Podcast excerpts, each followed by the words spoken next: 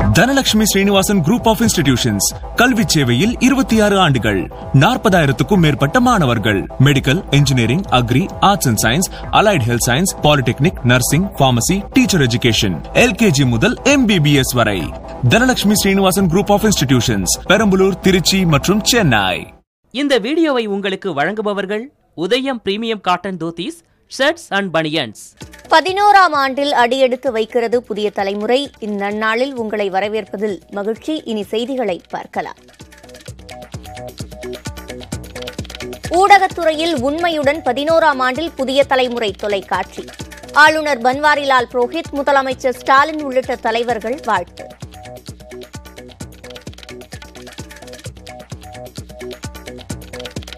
ஆப்கானிஸ்தான் விவகாரம் குறித்து மத்திய அரசு சார்பில் நாளை மறுநாள் அனைத்துக் கட்சி கூட்டம். இந்தியர்கள் மீட்பு உள்ளிட்டவை குறித்து விளக்கப்படும் என தகவல்.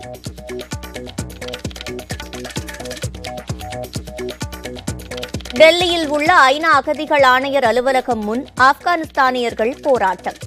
அகதிகளாக அங்கீகரிக்க வேண்டும் வேறு நாட்டில் குடியேறும் உரிமை வேண்டும் என வலியுறுத்தல்.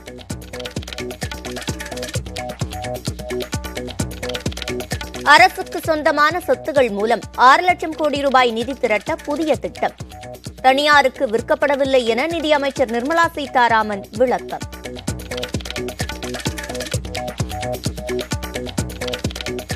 உயிருக்கு அச்சுறுத்தல் ஏற்படுத்தும் பேனர் கலாச்சாரங்களுக்கு முற்றுப்புள்ளி வைக்க வேண்டும் என முதலமைச்சர் மு ஸ்டாலின் மீண்டும் அறிவுறுத்தல். விழுப்புரத்தில் கொடிக்கம்பம் நட முயன்று சிறுவன் தினேஷ் மின்சாரம் தாக்கி மரணமடைந்தது அதிர்ச்சியை ஏற்படுத்தியுள்ளதாக அறிக்கை சட்டப்பேரவையில் கோடநாடு விவகாரம் குறித்து விவாதிப்பது மரபுக்கும் மாண்புக்கும் எந்த வகையில் உட்பட்டது என முன்னாள் அமைச்சர் ஜெயக்குமார் கேள்வி. கோடநாடு விவகாரத்தை சட்டப்பேரவைக்கு கொண்டு வந்தது அதிமுக தான் என அமைச்சர் தங்கம் தென்னரசு பதில். கோடநாடு வழக்கில் முன்னாள் முதல்வர் எடப்பாடி பழனிசாமி சசிகலா உள்ளிட்டோரை விசாரிக்க கோரி குற்றம் சாட்டப்பட்டவர்கள் சார்பில் மனு. மேல் விசாரணைக்கு தடை கோரி சாட்சி சார்பில் மேலும் ஒரு வழக்கு.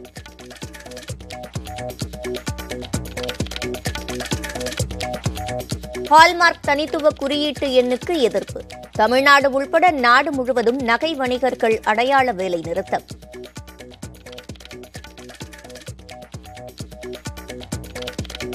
இரட்டை இலை சின்னம் விவகாரத்தில் தேர்தல் ஆணையத்திற்கு லஞ்சம் கொடுக்க முயன்றதாக கைதான சுகேஷ் சந்திரசேகர் வீட்டில் அமலாக்கத்துறை ரெய்டு.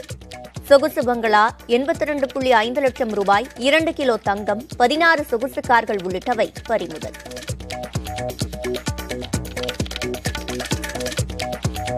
நாடு முழுவதும் சாதிவாரி கணக்கெடுப்பு நடத்த கோரி பிரதமர் மோடியிடம் பீகார் முதல்வர் நிதிஷ்குமார் மனு. பீகாரைச் சேர்ந்த பதினோரு கட்சிகளின் தலைவர்களும் கூட்டாக வலியுறுத்தல்.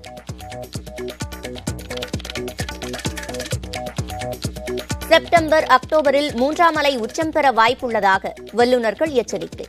அக்டோபரில் தினசரி பாதிப்பு இரண்டு லட்சமாக அதிகரிக்கக்கூடும் என்றும் கணிப்பு. திருப்பூரில் தொழிலதிபர் மகன் மூன்று கோடி ரூபாய் கேட்டு கடத்தப்பட்ட விவகாரம். பணம் கொடுத்து மீட்ட பின் காவல் நிலையத்தில் அளித்த புகாரில் நான்கு பேர் கைது. புதுக்கோட்டையில் குடும்ப கட்டுப்பாடு செய்த பிறகு மீண்டும் கருவுற்ற பெண் அறுவை சிகிச்சைக்காக சென்றபோது உயிரிழப்பு. மருத்துவர்களே காரணம் என கூறி பெண்ணின் உறவினர்கள் மாவட்ட காவல் கண்காணிப்பாளரிடம் புகார். தஞ்சையில் விசாரணைக்காக அழைத்துச் செல்லப்பட்ட இளைஞர் உயிரிழந்த விவகாரம். காவல்துறையினர் அடித்து கொலை செய்துள்ளதாக இளைஞரின் தாயார் கண்ணீர் மல்க குற்றச்சாட்டு. கீழடி ஏழாம் கட்ட அகழாய்வில் தங்க அணிகலன்கள் கண்டெடுப்பு. அகரம் தளத்தில் எடுக்கப்பட்டுள்ள அருங்கோண மற்றும் குண்டுமணி வடிவிலான அணிகலன்கள்.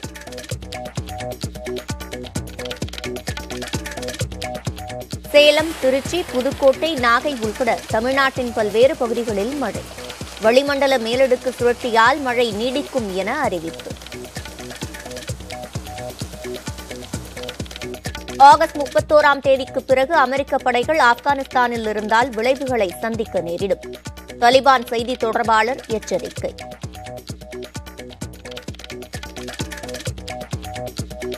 முப்பத்தோராம் தேதிக்குள் அமெரிக்கர்களை ஆப்கானிஸ்தானிலிருந்து பாதுகாப்பாக மீட்க முடியும் என அந்நாடு அறிவிப்பு. கெடுவை நீட்டிப்பது குறித்து ஆலோசிக்க ஜி செவன் நாடுகள் அவசர கூட்டத்தை கூட்டியது இங்கிலாந்து. அவசர கால பயன்பாட்டுக்கு மட்டுமே அனுமதிக்கப்பட்டிருந்த ஃபைசர் நிறுவனத்தின் கொரோனா தடுப்பூசிக்கு முழு அனுமதி அளித்தது அமெரிக்கா. கோமிட் நாட்டி என்ற பெயரில் விற்பனை செய்யப்படும் என அறிவிப்பு.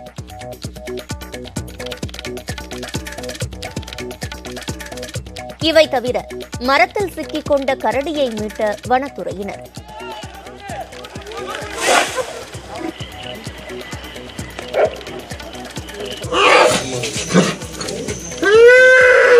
இந்த வீடியோவை உங்களுக்கு வழங்குபவர்கள் Udhayam premium cotton dhotis shirts and banians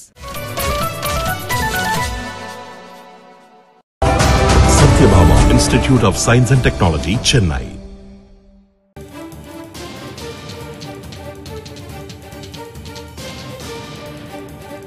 அண்மை செய்தியை பார்த்துக் கொண்டிருக்கிறோம். சென்னைக்கு கிழக்கே வங்கக்கடலில் ஐந்து புள்ளி ஒன்று ரிக்டரில் நிலநடுக்கம் ஏற்பட்டிருப்பதாக தேசிய நில அதிர்வு கண்காணிப்பு மையம் அறிவிப்பு வெளியிட்டிருக்கிறது. அண்மை செய்தியை பார்த்துக் கொண்டிருக்கிறோம்.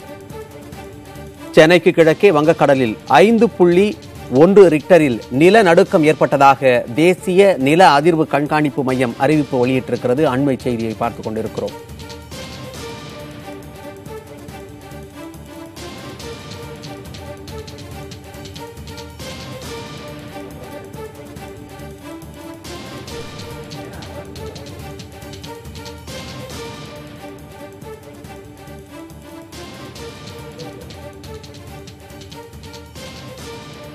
சென்னைக்கு கிழக்கே வங்கக்கடலில் ஐந்து புள்ளி ஒன்று ரிக்டரில் நிலநடுக்கம் ஏற்பட்டதாக தேசிய நில அதிர்வு கண்காணிப்பு மையம் அறிவிப்பு வெளியிட்டிருக்கிறது. கூடுதல் விவரங்களை செய்தியாளர் பால வெற்றிவேலிடம் கேட்டதான் பால வெற்றிவேல் விவரம் என்ன? மணிமாறன் சென்னையில் இருந்து வங்கக்கடலுக்கு அருகே முன்னூத்தி இருபது கிலோமீட்டர் தொலைவில் பனிரெண்டு முப்பத்தி ஐந்து மணி அளவில் சரியாக நில அதிர்வு ஏற்பட்டதாக தேசிய நில அதிர்வு ஆராய்ச்சி நிறுவனம் வெளியிட்டுள்ள செய்திக்குறிப்பில் தற்போது தெரிவிக்கப்பட்டுள்ளது. இந்த நில அதிர்வானது ஆழ்வார்பேட்டை மற்றும் அதாவது கடற்கரையை ஒட்டிய சில இடங்களில் லேசாக உணரப்பட்டதாக அங்கிருந்து வரும் தகவல்கள் தெரிவிக்கின்றன.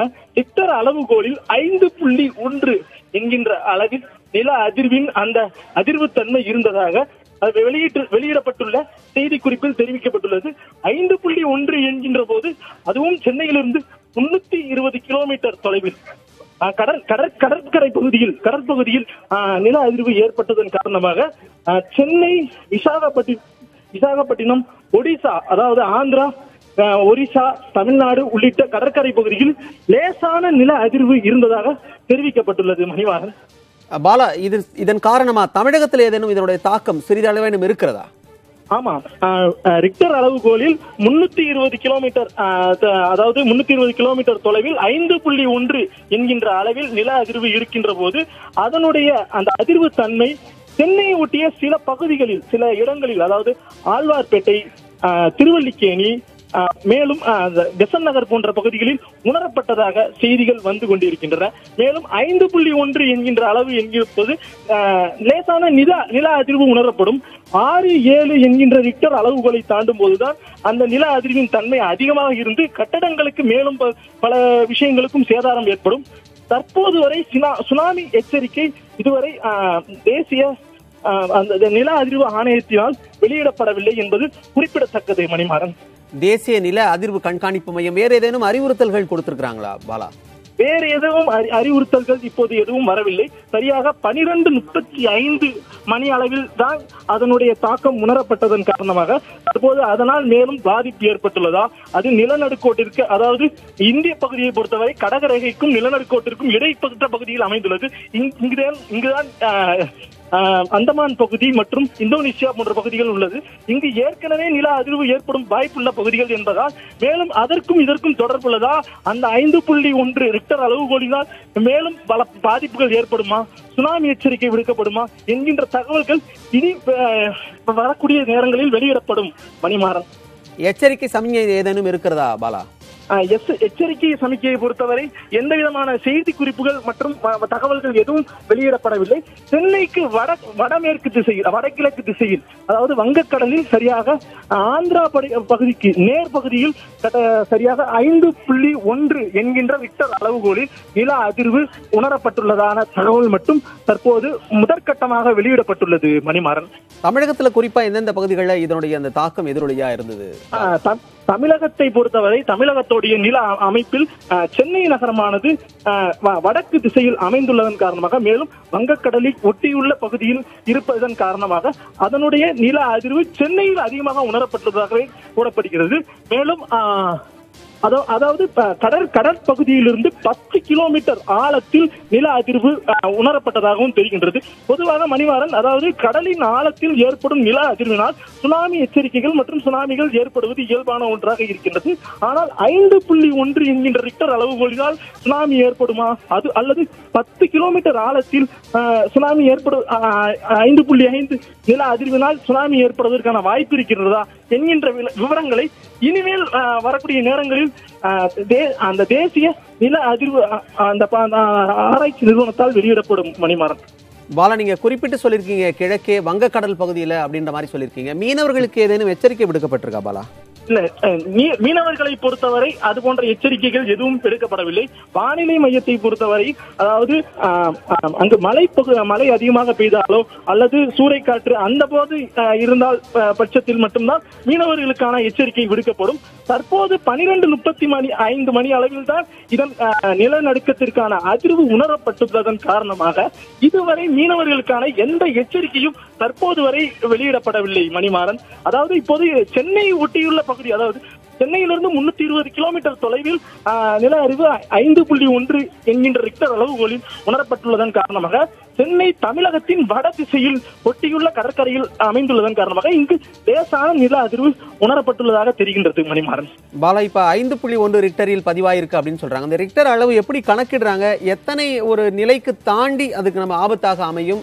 எது வரைக்கும் நம்ம வந்து பாதுகாப்பா இருக்கும் அப்படின்னு தெரிஞ்சுக்க முடியும் பாலா? கண்டிப்பாக மணிமாறன். ரிக்டர் அளவுகோல்களை பொறுத்தவரையில் அதாவது மூன்று என்கின்ற அளவிற்கு மேல் ஆ, ரிக்டர் அளவுகோல் இருக்கும்போது நில அதிர்வை நம்மால் உணர முடியும். மூன்று நான்கு ஐந்து ஆறு என்கின்ற அளவு வரை ஏற்படும் நில அதிர்வினால் அதாவது நிலநடுக்கங்களினால் ஏற்படும் பிரச்சனைகளை கட்டட விபத்துகள் மேலும் பல விபத்துகளில் இருந்து பாதுகாத்துக் கொள்ளலாம்.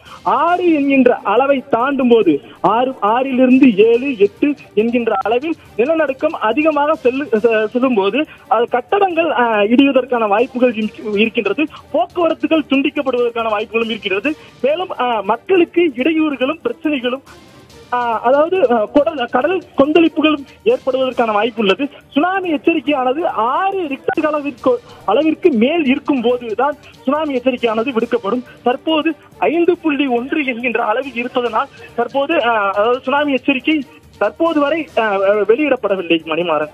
இந்த பொதுவாகவே இந்த பருவமழை காலங்களிலோ அல்லது வெப்பச்சலனம் காரணமாக அல்லது வளிமண்டல மேலடுக்கு சுழற்சி காரணமாக மழை பெய்யும் அப்படின்னு ஒரு அறிவிப்புலாம் முன்கூட்டியே வெளியிடுவாங்களே அந்த மாதிரி இந்த நில அதிர்வுகளை கணக்கிட முடியாதா பாலா?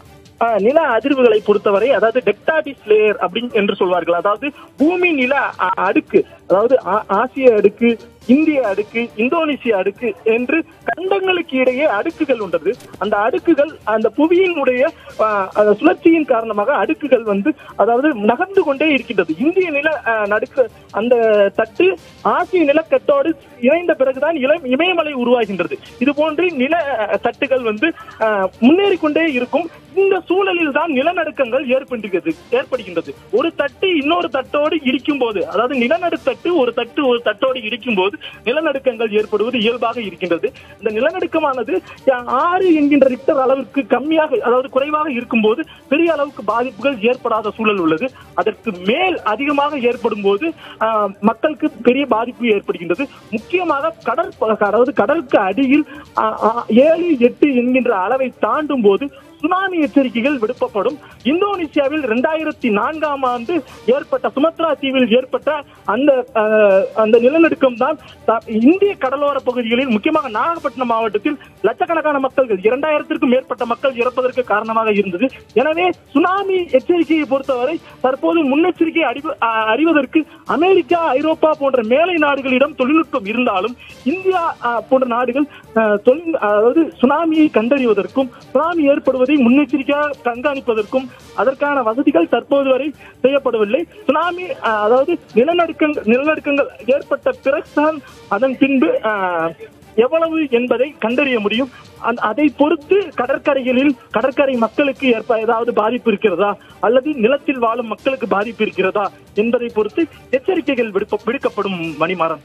பாலா தெளிவா சொல்லியிருக்கீங்க. ஐந்து புள்ளி ஒன்று தான் ரிக்டர்ல பதிவாயிருக்கு. அதுக்கு சில அச்சத்தை மட்டும் தான் ஏற்படுது. ஆனா ஆறுக்கு மேல அப்படின்னா அது கொஞ்சம் ஆபத்தை விளைவிக்கக்கூடியது. அதுக்கு மேலனா தான் நம்ம யோசிக்கணும். இது பெரிய அளவுக்கு பாதிப்பு இல்லை அப்படின்றதையும் சொல்லியிருக்கீங்க. விளக்கமாக தெளிவாக விவரங்களை வழங்கியமைக்கு நன்றி Bala. Satyabhama Institute of Science and Technology, Chennai.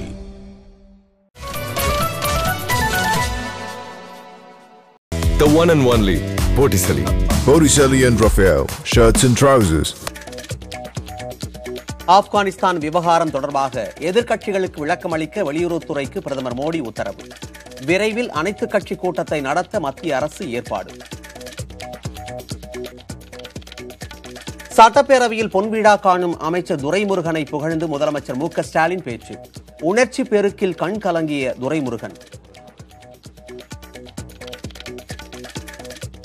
சட்டப்பேரவையில் கோடநாடு விவகாரம் குறித்து விவாதிப்பது மரபுக்கும் மாண்புக்கும் எந்த வகையில் உட்பட்டது என முன்னாள் அமைச்சர் ஜெயக்குமார் கேள்வி. கோடநாடு விவகாரத்தை சட்டப்பேரவைக்கு கொண்டு வந்தது அதிமுக தான் என அமைச்சர் தங்கம் தென்னரசு பதில். புதுச்சேரியிலும் செப்டம்பர் மாதம் ஒன்றாம் தேதி ஒன்பது முதல் பனிரெண்டாம் வகுப்பு வரை பள்ளிகள் திறப்பு. கல்லூரிகளும் திறக்கப்பட்டு சுழற்சி முறையில் வகுப்புகள் நடைபெறும் என முதலமைச்சர் ரங்கசாமி அறிவிப்பு.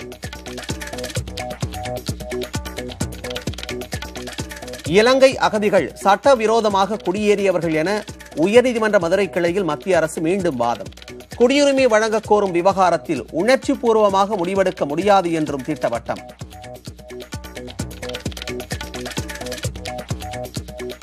மதுரை ஆதீன மடத்தின் இருநூற்று தொன்னூற்று மூன்றாவது மடாதிபதியாக ஹரிஹர தேசிக பரமாச்சாரிய சுவாமிகள் பொறுப்பேற்பு. நிகழ்ச்சியில் அனைத்து மடாதிபதிகள் முக்கிய பிரமுகர்கள் பங்கேற்பு.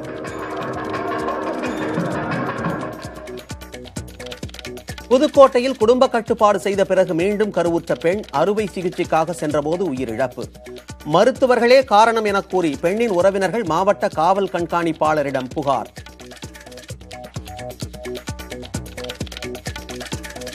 இந்தியாவில் கொரோனா மூன்றாவது அலை அக்டோபர் மாதத்தில் உச்சம் பெறலாம். மத்திய அரசின் நிபுணர்கள் குழு எச்சரிக்கை.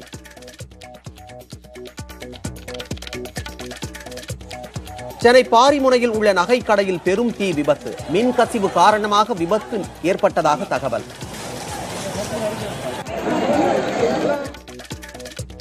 அறநிலையத்துறை நிலத்தை கோயில் பயன்பாடு தவிர பிற தேவைக்கு பயன்படுத்தக்கூடாது. தமிழக அரசுக்கு சென்னை உயர்நீதிமன்றம் அறிவுறுத்தல். ஹால்மார்க் அடையாள எண் நடைமுறைகளுக்கு எதிர்ப்பு. தமிழகம் உட்பட நகை விற்பனையாளர்கள் இரண்டரை மணி நேரம் கடைகளை அடைத்து போராட்டம்.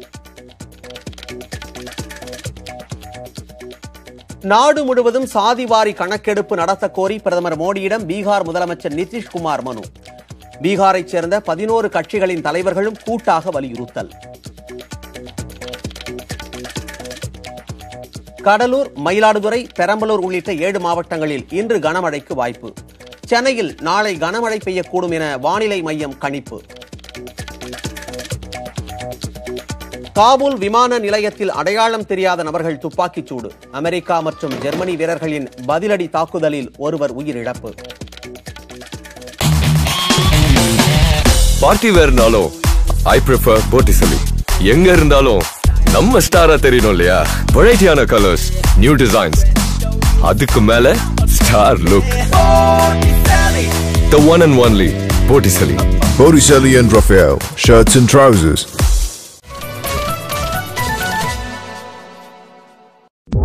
Dhanalakshmi Srinivasan group of institutions கல்வி சேவையில் இருபத்தி ஆறு ஆண்டுகள் நாற்பதாயிரத்துக்கும் மேற்பட்ட மாணவர்கள். Medical engineering agri arts and science allied health science polytechnic nursing pharmacy teacher education LKG முதல் எம்பிபிஎஸ் வரை.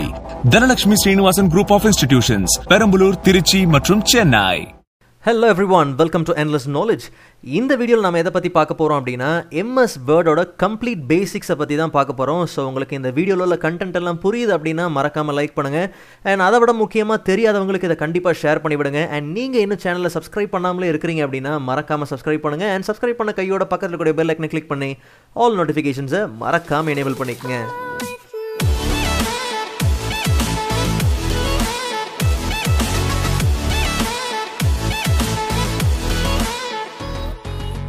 All right so first of all MS Word அப்படிங்கிற அப்ளிகேஷனை உங்கள் சிஸ்டமில் இன்ஸ்டால் பண்ணதுக்கப்புறம் அதை நார்மலாக நீங்கள் எப்படி ஓப்பன் பண்ணலாம் அப்படின்னா ஜஸ்ட் நார்மலாக நீங்கள் என்ன பண்ணுங்கள் ஸ்டார்ட் ஓப்பன் பண்ணுங்கள் ஸ்டார்ட் ஓப்பன் பண்ணதுக்கப்புறம் நீங்கள் எம்எஸ் வேர்டுன்னு டைப் பண்ணாலும் சரி இல்லை வெறும் வேர்டுன்னு டைப் பண்ணாலும் சரி அப்போ உங்களோட எம்எஸ் வேர்டு அப்ளிகேஷன் அங்கே என்ன ஆயிரும் அப்படின்னா வந்துடும் ஸோ நல்லா ஞாபகம் வச்சுக்கோங்க. நான் இப்போதைக்கு என்ன பண்ணுறேன் அப்படின்னா MS Word two thousand thirteen பேக்கேஜை use பண்ணுறேன் ஸோ பேசிக்ஸை பொறுத்த வரைக்கும் அது வேர்ட் டூ தௌசண்ட் செவனாக இருந்தாலும் சரி இல்லை டூ தௌசண்ட் டென் பேக்கேஜாக இருந்தாலும் சரி இல்லை சிக்ஸ்டீன் நைன்டீன் அட்வான்ஸ்டு பேக்கேஜாக இருந்தாலும் சரி பேசிக்ஸை பொறுத்த வரைக்கும் ஒரே கான்செப்ட் தான். ஸோ ஜஸ்ட் நார்மலாக நீங்கள் என்ன பண்ணுங்கள் கிளிக் பண்ணியோ இல்லை என்டர் கொடுத்தோ நார்மலாக நீங்கள் என்ன பண்ணுங்கள் அப்படின்னா வேர்ட் அப்ளிகேஷனை ஓப்பன் பண்ணிக்கலாம். ஓகே ஸோ இந்த எம்எஸ் வேர்ட் என்ன மாதிரியான அப்ளிகேஷன் அப்படின்னா வேர்ட் ப்ராசஸிங் அப்ளிகேஷன் அதாவது வார்த்தை சம்மந்தப்பட்ட எல்லா வேலைகளையும் நீங்கள் என்ன பண்ண முடியும் அப்படின்னா எம்எஸ் வேர்ட் அப்ளிகேஷனில் நீங்கள் செய்ய முடியும். அப்போது எம்எஸ் வேர்ட் அப்படிங்கிற அப்ளிகேஷனை யூஸ் பண்ணி நம்மளால் ஏகப்பட்ட விஷயங்களை செய்ய முடியும். உதாரணத்துக்கு லெட்டர்ஸ் ரெடி பண்ணலாம் ப்ரௌச்சர்ஸ் இல்லை ரெசியூமேஸ் ஏகப்பட்ட விஷயங்களை நீங்கள் என்ன பண்ண முடியும் அப்படின்னா எம்எஸ் வேர்ட் அப்ளிகேஷனை யூஸ் பண்ணி ரெடி பண்ண முடியும். ஆல்ரைட் ஸோ எம்எஸ் வேர்ட் அப்ளிகேஷனை நீங்கள் ஓப்பன் பண்ண உடனே பார்த்தீங்கன்னா நல்லா ஞாபகம் வச்சுக்கோங்க. நீங்கள் ஒருவேளை MS Word two thousand seven use பண்ணுறீங்க இல்லை டூ தௌசண்ட் டென் யூஸ் பண்ணுறீங்க அப்படின்னா நீங்கள் எம்எஸ் வேர்டுன்னு டைப் பண்ணி என்டர் கொடுத்து ஓப்பன் பண்ண உடனே ஒரு புது பிளாங்க் டாக்குமெண்ட் உங்களுக்கு ஓப்பன் ஆகிடும் ஆனால் ஒருவேளை நீங்கள் டூ தௌசண்ட் தேர்ட்டீன் இல்லை டூ தௌசண்ட் சிக்ஸ்டீன் இந்த மாதிரி ஹையர் வெர்ஷன் யூஸ் பண்ணுறீங்க அப்படின்னா அப்போ உங்களுக்கு உடனே ஒரு புது பிளாங்க் டாக்குமெண்ட் ஓப்பன் ஆகாது. அதுக்கு பதிலாக பார்த்தீங்க அப்படின்னா உங்களுக்கு ஒரு டேஷ்போர்டு ஓப்பன் ஆகும். ஸோ அதில் நீங்கள் என்ன பண்ணுங்க அப்படின்னா பிளாங்க் டாக்குமெண்ட்டை நீங்கள் என்ன பண்ணுங்க அப்படின்னா கிளிக் பண்ணி ஓப்பன் பண்ணிக்கலாம். ஓகே ஸோ எம்எஸ் வேர்ட் அப்படிங்கிற அப்ளிகேஷனை யூஸ் பண்ணி நம்ம நார்மலாக என்ன ப்ரிப்பேர் பண்ணுறோம் அப்படின்னா ஒரு டாக்குமெண்ட்டை ப்ரிப்பேர் பண்ணுறோம் எதை வச்சு ப்ரிப்பேர் பண்ணுறோம் அப்படின்னா இந்த மாதிரி பேஜை வச்சு நம்ம என்ன பண்ணுறோம் அப்படின்னா ப்ரிப்பேர் பண்ணுறோம் ரைட் ஸோ எம்எஸ் வேர்டில் நம்ம எல்லா விதமான கண்டென்ட்டை டைப் பண்ணி ஒர்க் பண்ணுறதுக்கு முன்னாடி எம்எஸ் வேர்டோட இன்டர்ஃபேஸ் என்னங்கிறத நீங்கள் ரொம்ப தெளிவாக புரிஞ்சுக்கணும். ஸோ நல்லா கவனிங்க. மேலே ஒரு பார் ஒன்று போகுது இல்லையா? இந்த பாருக்கு பேர் என்ன அப்படின்னா டைட்டில் பார் டைட்டில் பாரில் பார்த்தீங்க அப்படின்னா அப்ளிகேஷனோட பேரும் சேவ் பண்ணுற ஃபைலோட நேம் அங்கே இருக்கும். இப்போதைக்கு நம்ம என்ன பண்ணல அப்படின்னா இப்போ நம்ம செஞ்சுட்டு இருக்கிற அந்த டாக்குமெண்ட்டை சேவ் பண்ணல. அதனால தான் டிஃபால்ட்டாக அங்கே என்ன நேம் இருக்குது அப்படின்னா டாக்குமெண்ட் ஒன் அப்படிங்கிற நேம் இருக்குது அதே லெஃப்ட் ஹண்ட் சைடில் போய் பார்த்தீங்க அப்படின்னா அங்கே உங்களுக்கு குயிக் ஆக்சஸ் டூல் பார் அப்படிங்கிற டூல்ஸ் உண்டு. அதாவது ஒரு சில வேலைகளை நம்ம சிங்கிள் கிளிக்லேயே வேலையை செஞ்சு முடிக்கிறதுக்கான சில டூல்ஸ் உண்டு. அதை நம்ம பொறுமையாக என்ன பண்ணலாம் அப்படின்னா பார்க்கலாம். அதே கீழே போய் பார்த்தீங்கன்னா நம்மளோட ஆப்ஷன்ஸ் எல்லாம் இப்போ எங்கே இருக்குது அப்படின்னா இந்த மாதிரி டேபுக்குள்ளே இருக்குது home tab insert tab design tab அப்படிங்கிற டேப் உண்டு.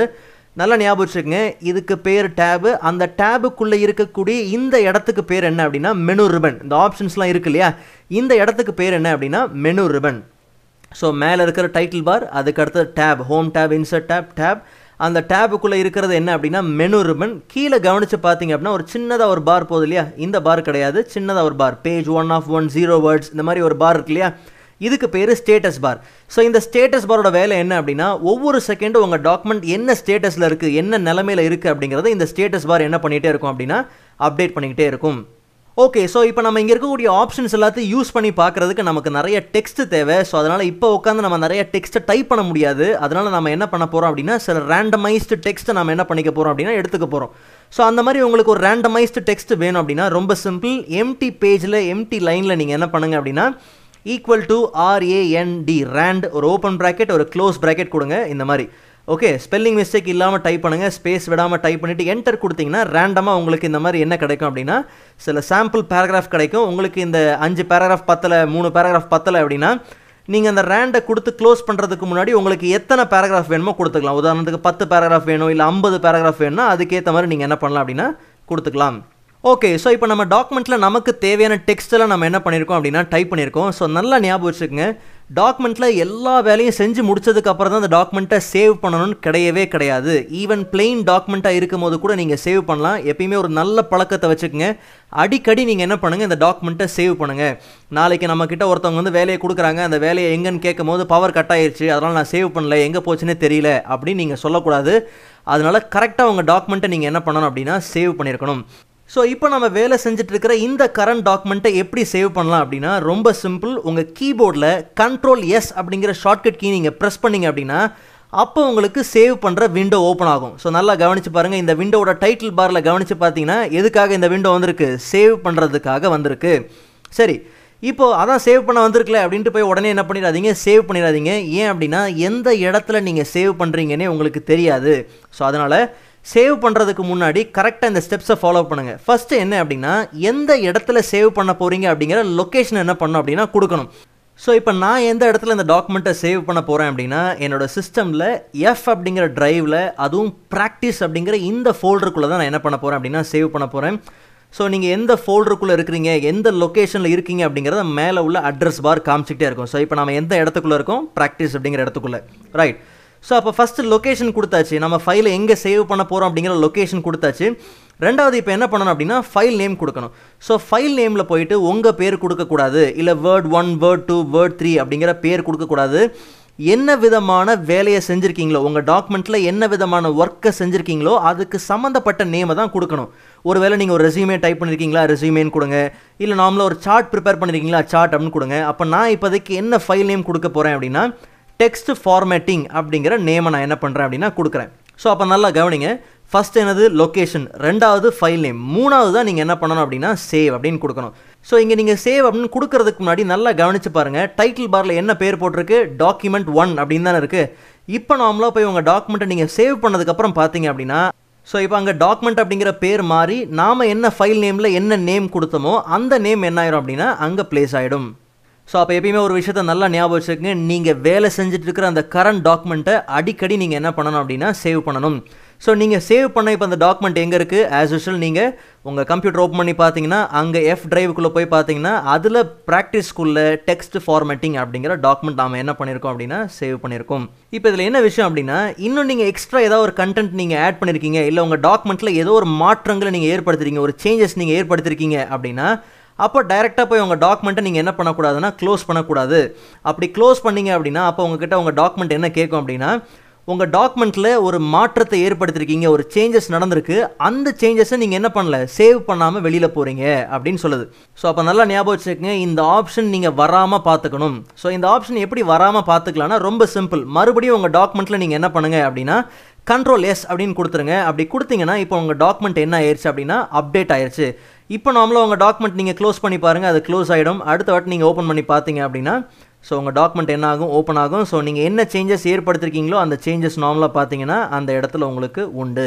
ஓகே ரைட் ஸோ ரொம்ப சிம்பிளாக சொல்லணும் அடிக்கடி உங்கள் டாக்குமெண்ட்டை நீங்கள் என்ன பண்ணுங்கள் சேவ் பண்ணுங்கள் அப்படி கண்ட்ரோல் எஸ் கொடுக்கறது கஷ்டமாக இருந்துச்சுன்னா மேலே உங்களுக்கு குயிக் ஆக்சஸ் டூல் பாரில் போய் பார்த்தீங்கன்னா சேவ் அப்படிங்கிற ஆப்ஷன் உண்டு. அதை கூட நீங்கள் என்ன பண்ணலாம் அப்படின்னா அடிக்கடி நீங்கள் என்ன பண்ணலாம் அப்படின்னா கிளிக் பண்ணிக்கலாம். ஓகே ஸோ ஃபர்ஸ்ட் நம்ம எதை பற்றி பார்க்க போகிறோம் அப்படின்னா கீழே இருக்கக்கூடிய இந்த ஸ்டேட்டஸ் பாரை பற்றி தான் நம்ம என்ன பண்ண போகிறோம் முதல்ல பார்க்க போகிறோம் ஸோ நல்லா கவனிங்க. நான் ஏற்கனவே சொன்ன மாதிரி இந்த ஸ்டேட்டஸ் பாரோட வேலை என்ன அப்படின்னா ஒவ்வொரு செகண்டும் உங்கள் டாக்குமெண்ட் என்ன நிலமையில இருக்குது அப்படிங்கிறது இந்த ஸ்டேட்டஸ் பார் என்ன பண்ணிகிட்டே இருக்கும் அப்படின்னா அப்டேட் பண்ணிக்கிட்டே இருக்கும்.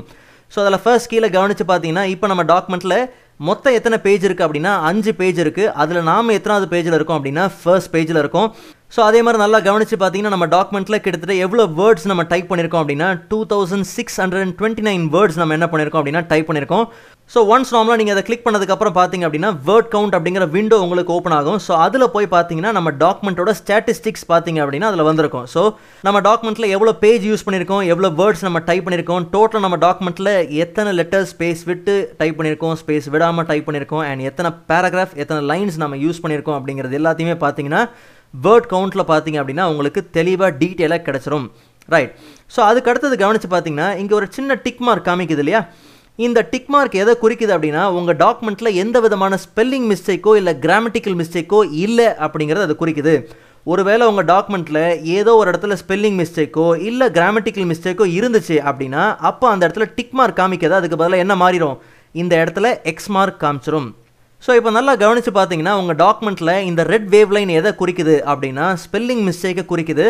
அதே இந்த ப்ளூ வேவ் லைன் எதை குறிக்குது அப்படின்னா கிராமட்டிக்கல் மிஸ்டேக்கை குறிக்குது. ஸோ நல்லா ஞாபகம் வச்சுக்கோங்க. ஒருவேளை நீங்கள் எம்எஸ் ஆஃபீஸ் டூ தௌசண்ட் டென்லாம் யூஸ் பண்ணுறீங்க அப்படின்னா கிராமட்டிக்கல் மிஸ்டேக் இந்த மாதிரி ப்ளூ கலரில் வராது. அதுக்கு பதிலாக க்ரீன் கலரில் வரும். ஸோ நீங்கள் தாராளமாக நீங்கள் என்ன பண்ணலாம் அப்படின்னா அதை ஈஸியாக ஐடென்டிஃபை பண்ணிடலாம் சரி இப்போ இந்த கிராமட்டிக்கல் மிஸ்டேக்கோ இல்லை இந்த ஸ்பெல்லிங் மிஸ்டேக்கோ எப்படி சால்வ் பண்ணலாம் அப்படின்னா ரொம்ப சிம்பிள் ஸோ ஜஸ்ட் நார்மலாக நீங்கள் என்ன பண்ணுங்க அப்படின்னா அந்த வேர்டுக்கு மேலே நீங்கள் என்ன பண்ணுங்கள் ரைட் கிளிக் பண்ணுங்கள் லெஃப்ட் கிளிக் கிடையாது உங்கள் மவுஸில் நீங்கள் என்ன பண்ணுங்கள் ரைட் கிளிக் பண்ணுங்கள் ஒன்ஸ் நீங்கள் ரைட் கிளிக் பண்ணீங்கன்னா அந்த வேர்டில் எந்த வார்த்தை மிஸ் ஆகுதோ அதை வச்சு உங்களுக்கு தானாகவே உங்களுக்கு என்ன வந்துடும் அப்படின்னா சஜஷன் வந்துடும் ஸோ இப்போ அங்கே என்ன மிஸ் ஆகுதுன்னு கவனித்து பார்த்தீங்க அப்படின்னா ஓ அப்படிங்கிற எழுத்து மிஸ் ஆகுது. ஸோ அதை வச்சு பவர்ஃபுல் அப்படிங்கிற சஜஷன் நமக்கு என்ன ஆயிடுச்சு அப்படின்னா ப்ளேஸ் ஆயிடுச்சு ஜஸ்ட் நார்மலாக நீங்கள் என்ன பண்ணுங்க அப்படின்னா கிளிக் பண்ணிங்க அப்படின்னா அப்போ உங்களுக்கு அந்த வேர்டு என்ன ஆயிரும் அப்படின்னா கரெக்ஷன் ஆகிடும் ஸோ இந்த வார்த்தையை கவனித்து பார்த்தீங்க அப்படின்னா கிராமட்டிக்கல் மிஸ்டேக் ஏன் அப்படின்னா ஆரம்பிக்கிற ஃபர்ஸ்ட் லெட்டர் பார்த்தீங்க அப்படின்னா கேபிட்டல் லெட்டரில் இருக்கணும். ஆனால் இது ஸ்மால் லெட்டரில் இருக்குது ஸோ ஜஸ்ட் நார்மலாக நீங்கள் ரைட் கிளிக் பண்ணுங்கள் ஸோ அதுவே என்ன பண்ணிடும் அப்படின்னா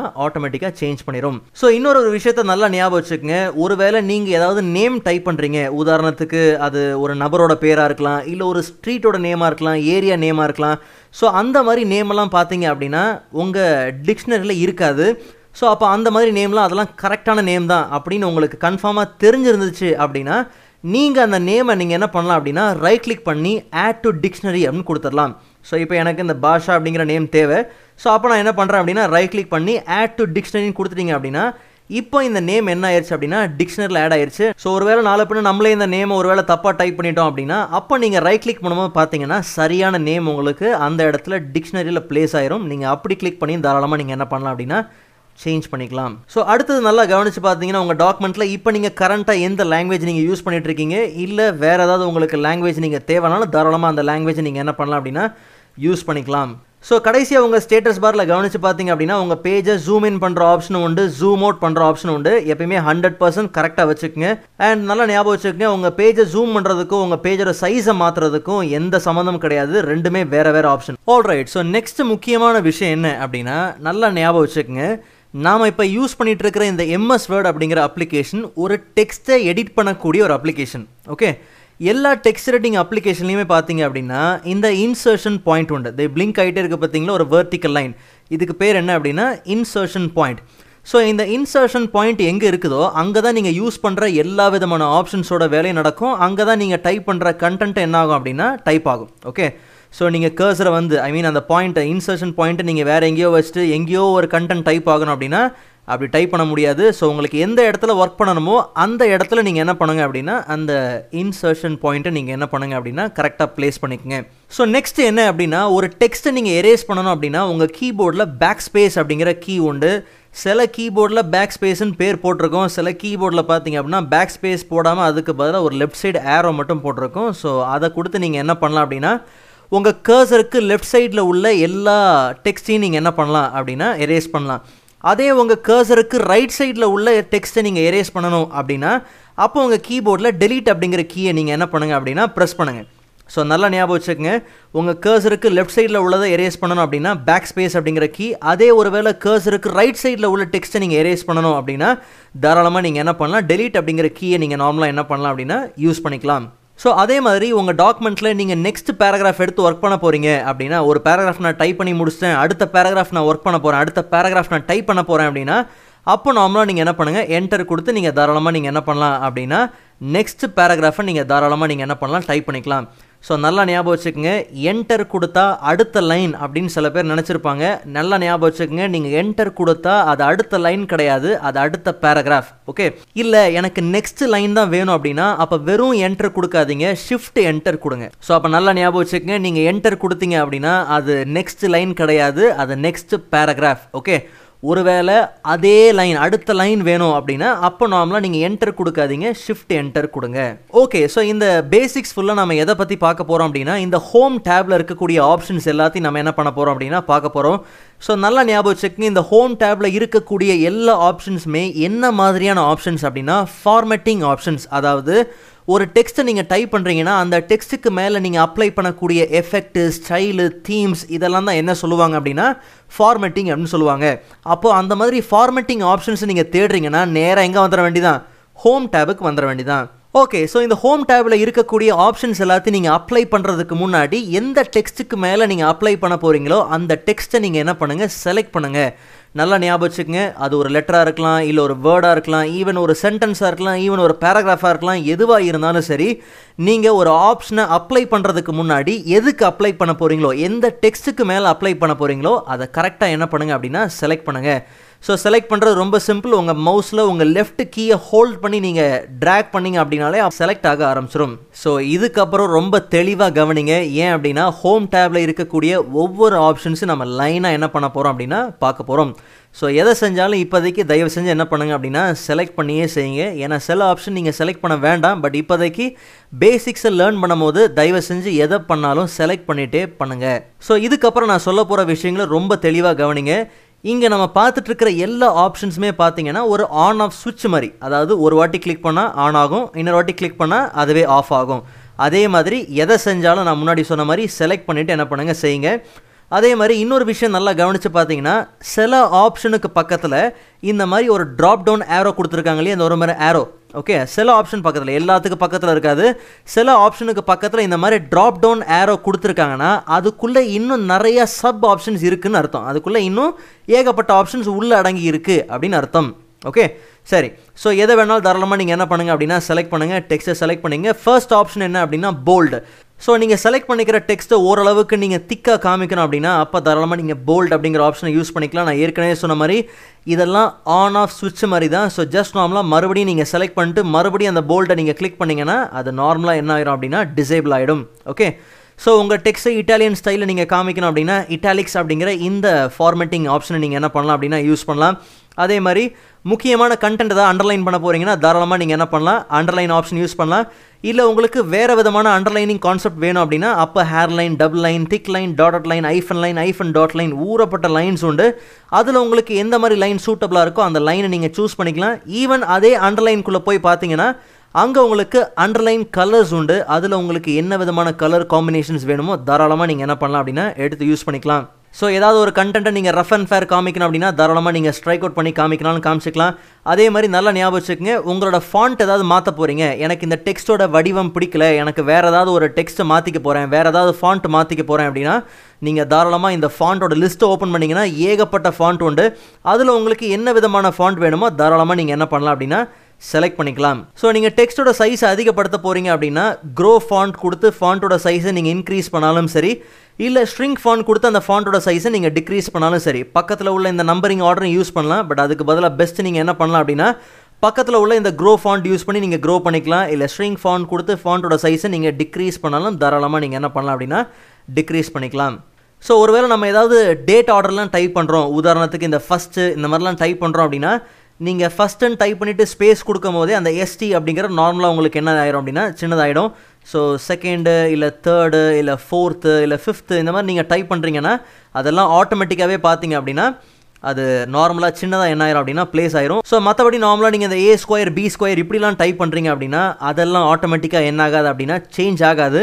ஸோ அப்போது ஒரு டெக்ஸ்ட்டை நீங்கள் மேலே சின்னதாக கொண்டு போகணும் அப்படின்னா அதுக்காக இருக்கக்கூடிய ஆப்ஷன் தான் என்ன அப்படின்னா சூப்பர் ஸ்கிரிப்ட் இல்லை ஒரு டெக்ஸ்ட்டை கீழே சின்னதாக கொண்டு வரணும் அப்படின்னா அதுக்காக இருக்கக்கூடிய ஒரு ஆப்ஷன் தான் என்ன அப்படின்னா சப்ஸ்கிரிப்ட் ஓகே ஸோ நல்லா ஞாபகம் வச்சுக்கோங்க. மேலே கொண்டு போகிறதுக்கு சூப்பர் ஸ்கிரிப்ட் கீழே கொண்டு வரது சப்ஸ்கிரிப்ட் எதுவுமே வேண்டாம் அப்படின்னா ஆனில் இருக்கிற ஆப்ஷனை நீங்கள் என்ன பண்ணிடுங்க அப்படின்னா ஆஃப் பண்ணிடுங்க அது எப்பயும் போல் பழைய நிலைமைக்கே திரும்பி என்ன ஆயிரும் அப்படின்னா ஆர்டினரியாக ப்ளேஸ் ஆகிடும் ஓகே ஸோ நெக்ஸ்ட் ஆப்ஷன் என்ன அப்படின்னா உங்கள் டெக்ஸ்ட்டுக்கு நீங்கள் ஏதாவது கலர் கொடுக்கணும்னு நினச்சிங்க அப்படின்னா தாராளமாக நீங்கள் என்ன பண்ணுங்கள் இந்த டெக்ஸ்ட் கலர் ஓப்பன் பண்ணுங்கள் அங்கே போய் பார்த்தீங்க அப்படின்னா அங்கே உங்களுக்கு வெரைட்டி ஆஃப் கலர் காம்பினேஷன்ஸ் உண்டு. அதில் உங்களுக்கு என்ன விதமான கலர் காம்பினேஷன்ஸ் யூஸ் பண்ணுமோ தாராளமாக நீங்கள் என்ன பண்ணலாம் அப்படின்னா யூஸ் பண்ணிக்கலாம். இல்லை நான் எதிர்பார்த்த கலரே அங்கே இல்லை அப்படின்னா ரொம்ப சிம்பிள் மறுபடியும் உங்கள் ஃபாண்ட் கலரை ஓப்பன் பண்ணுங்கள் அங்கே உங்களுக்கு மோர் கலர் அப்படிங்கிற ஆப்ஷன் உண்டு. ஒன்ஸ் நீங்கள் அந்த மோர் கலருக்குள்ளே போய் பார்த்தீங்கன்னா அங்கே உங்களுக்கு வெரைட்டி ஆஃப் கலர்ஸ் உங்களுக்கு இந்த ஹெக்ஸகன் ஷேப்பில் கொடுத்துருப்பாங்க. தாராளமாக உங்களுக்கு என்ன கலர் வேணுமோ நீங்கள் சூஸ் பண்ணிக்கலாம். இல்லை புதுசாக கலர்ஸ் வேணாலும் தாராளமாக நீங்கள் என்ன பண்ணலாம் அப்படின்னா க்ரியேட் பண்ணிக்கலாம். க்ரியேட் பண்ணிவிட்டு நீங்கள் ஓகே அப்படின்னு கொடுத்தீங்கன்னா நீங்கள் ரெடி பண்ண கலர் என்ன ஆயிரும் அப்படின்னா நீங்கள் செலக்ட் பண்ண டெக்ஸ்ட்டுக்கு மேலே என்ன ஆயிரும்? ப்ளேஸ் ஆகிடும் ஸோ இதே நார்மலாக உங்கள் டாக்குமெண்ட்டில் இருக்கக்கூடிய டெக்ஸ்ட்டை நீங்கள் எதாவது ஹைலைட் பண்ணி காமிக்க போகிறீங்க எதாவது ஹைலைட் பண்ணி மென்ஷன் பண்ணி காமிக்க போகிறீங்க அப்படின்னா அப்போ அந்த டெக்ஸ்ட்டை நீங்கள் என்ன பண்ணுங்கள் செலக்ட் பண்ணிவிட்டு டெக்ஸ்ட்டை ஹைலைட்டரை யூஸ் பண்ணி நீங்கள் தாராளமாக என்ன பண்ணலாம் அப்படின்னா உங்களோட முக்கியமான கண்டென்ட்டை நீங்கள் என்ன பண்ணலாம் அப்படின்னா மென்ஷன் பண்ணி காமிக்கலாம். ஸோ உங்களுக்கு இது தேவையில்லை அப்படின்னா மறுபடியும் செலக்ட் பண்ணிவிட்டு நீங்கள் என்ன பண்ணுங்கள் அப்படின்னா உங்கள் ஹைலைட்டரை ஓப்பன் பண்ணி நோ கலர் அப்படின்னு கொடுத்துட்டீங்க அப்படின்னாலே அப்போ உங்களோட ஹைலைட்டர் என்ன ஆயிரும் அப்படின்னா ரிமூவ் ஆகிடும் ஸோ நெக்ஸ்ட் ஆப்ஷன் என்ன அப்படின்னா நீங்கள் டைப் பண்ணியிருக்கிற டெக்ஸ்ட்டுக்கு வித்தியாசமான எஃபெக்ட் ஏதாவது கொடுக்க போகிறீங்க டெக்ஸ்ட் எஃபெக்ட்ஸ் ஏதாவது அப்ளை பண்ண போகிறீங்க அப்படின்னா அப்போ நார்மலாக உங்களுக்கு என்ன உண்டு அப்படின்னா இந்த மாதிரி text effect pre designed effect உண்டு. நீங்களே புது எஃபெக்ட் ரெடி பண்ணாலும் ரெடி பண்ணலாம். பட் அங்கே ஏற்கனவே நல்ல நல்ல எஃபெக்ட்ஸ் உண்டு. அதில் உங்களுக்கு என்ன விதமான எஃபெக்ட் வேணுமோ தாராளமாக நீங்கள் என்ன பண்ணலாம் அப்படின்னா எடுத்து யூஸ் பண்ணிக்கலாம். ஸோ நெக்ஸ்ட் நம்ம பார்க்க போகிற ஒரு முக்கியமான ஆப்ஷன் தான் என்ன அப்படின்னா சேஞ்ச் கேஸ் ஸோ நல்லா கவனிங்க. இப்போ நான் செலக்ட் பண்ணியிருக்கிற இந்த டெக்ஸ்ட்டை கவனித்து பார்த்தீங்கன்னா இது கிராமட்டிக்கல் பிரகாரம் என்ன ஆர்டரில் இருக்குது அப்படின்னா சென்டென்ஸ் கேஸ் அப்படிங்கிற அந்த ஆர்டரில் இருக்குது ஓகே ஒருவேளை நாம் இந்த கேசஸை நம்ம சேஞ்ச் பண்ணணும் அப்படின்னா தாராளமாக என்ன பண்ணலாம் அப்படின்னா சேஞ்ச் பண்ணிக்கலாம். ஸோ நீங்கள் என்ன பண்ணுங்கள் டெக்ஸ்ட்டை செலக்ட் பண்ணுங்கள் நார்மலாக நீங்கள் என்ன பண்ணுங்கள் அப்படின்னா சேஞ்ச் கேஸ் அப்படிங்கிற ஆப்ஷனை ஓப்பன் பண்ணி நீங்கள் போயிட்டு லோயர் கேஸ் அப்படின்னு கொடுத்தீங்க அப்படின்னா நீங்கள் செலக்ட் பண்ண மொத்த டெக்ஸ்ட் என்ன ஆயிரும் அப்படின்னா ஸ்மால் லெட்டருக்கு மாறிடும் ஸோ அப்போ நீங்கள் டைப் பண்ணியிருக்கிற மொத்த டெக்ஸ்ட்டை நீங்கள் ஸ்மால் லெட்டருக்கு மாற்றணும் அப்படின்னா கஷ்டப்பட்டு உட்காந்து மாற்றணும் அவசியம் இல்லை. அந்த டெக்ஸ்ட்டை நீங்கள் செலக்ட் பண்ணிவிட்டு நீங்கள் சேஞ்ச் கேஸ் ஓப்பன் பண்ணி லோயர் கேஸ் அப்படின்னு கொடுத்தாலே போதும். இல்லை நான் டைப் பண்ணியிருக்கிற மொத்த டெக்ஸ்ட் எனக்கு பார்த்தீங்க அப்படின்னா கேபிட்டல் லெட்டரில் வேணும் அப்படின்னா அதுக்காக நீங்கள் கேப்ஸ்லாக் ஆன் பண்ணி வச்சுட்டு அடிக்கணும்னு அவசியம் இல்லை.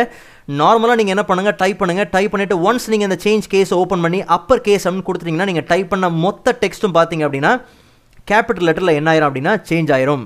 ஸோ அதே சேஞ்ச் கேஸில் போய் பார்த்தீங்க அப்படின்னா அங்கே உங்களுக்கு கேபிட்டலைஸ் ஈச் வேர்ட் அப்படிங்கிறது உண்டு.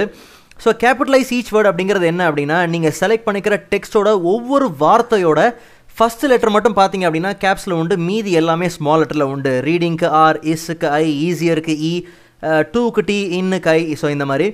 இல்லை நான் எப்படி முதல்ல என்னோட டெக்ஸ்ட்டை சென்டென்ஸ் ஆர்டரில் கரெக்டாக பார்த்தனோ கிராமட்டிக்கல் பிரகாரம் பார்த்தனோ அந்த மாதிரி தான் எனக்கு தேவை அப்படின்னா ரொம்ப சிம்பிள் மறுபடியும் சேஞ்ச் கேஸ் ஓப்பன் பண்ணி நீங்கள் சென்டென்ஸ் கேஸ்ன்னு கொடுத்தாலே போதும்.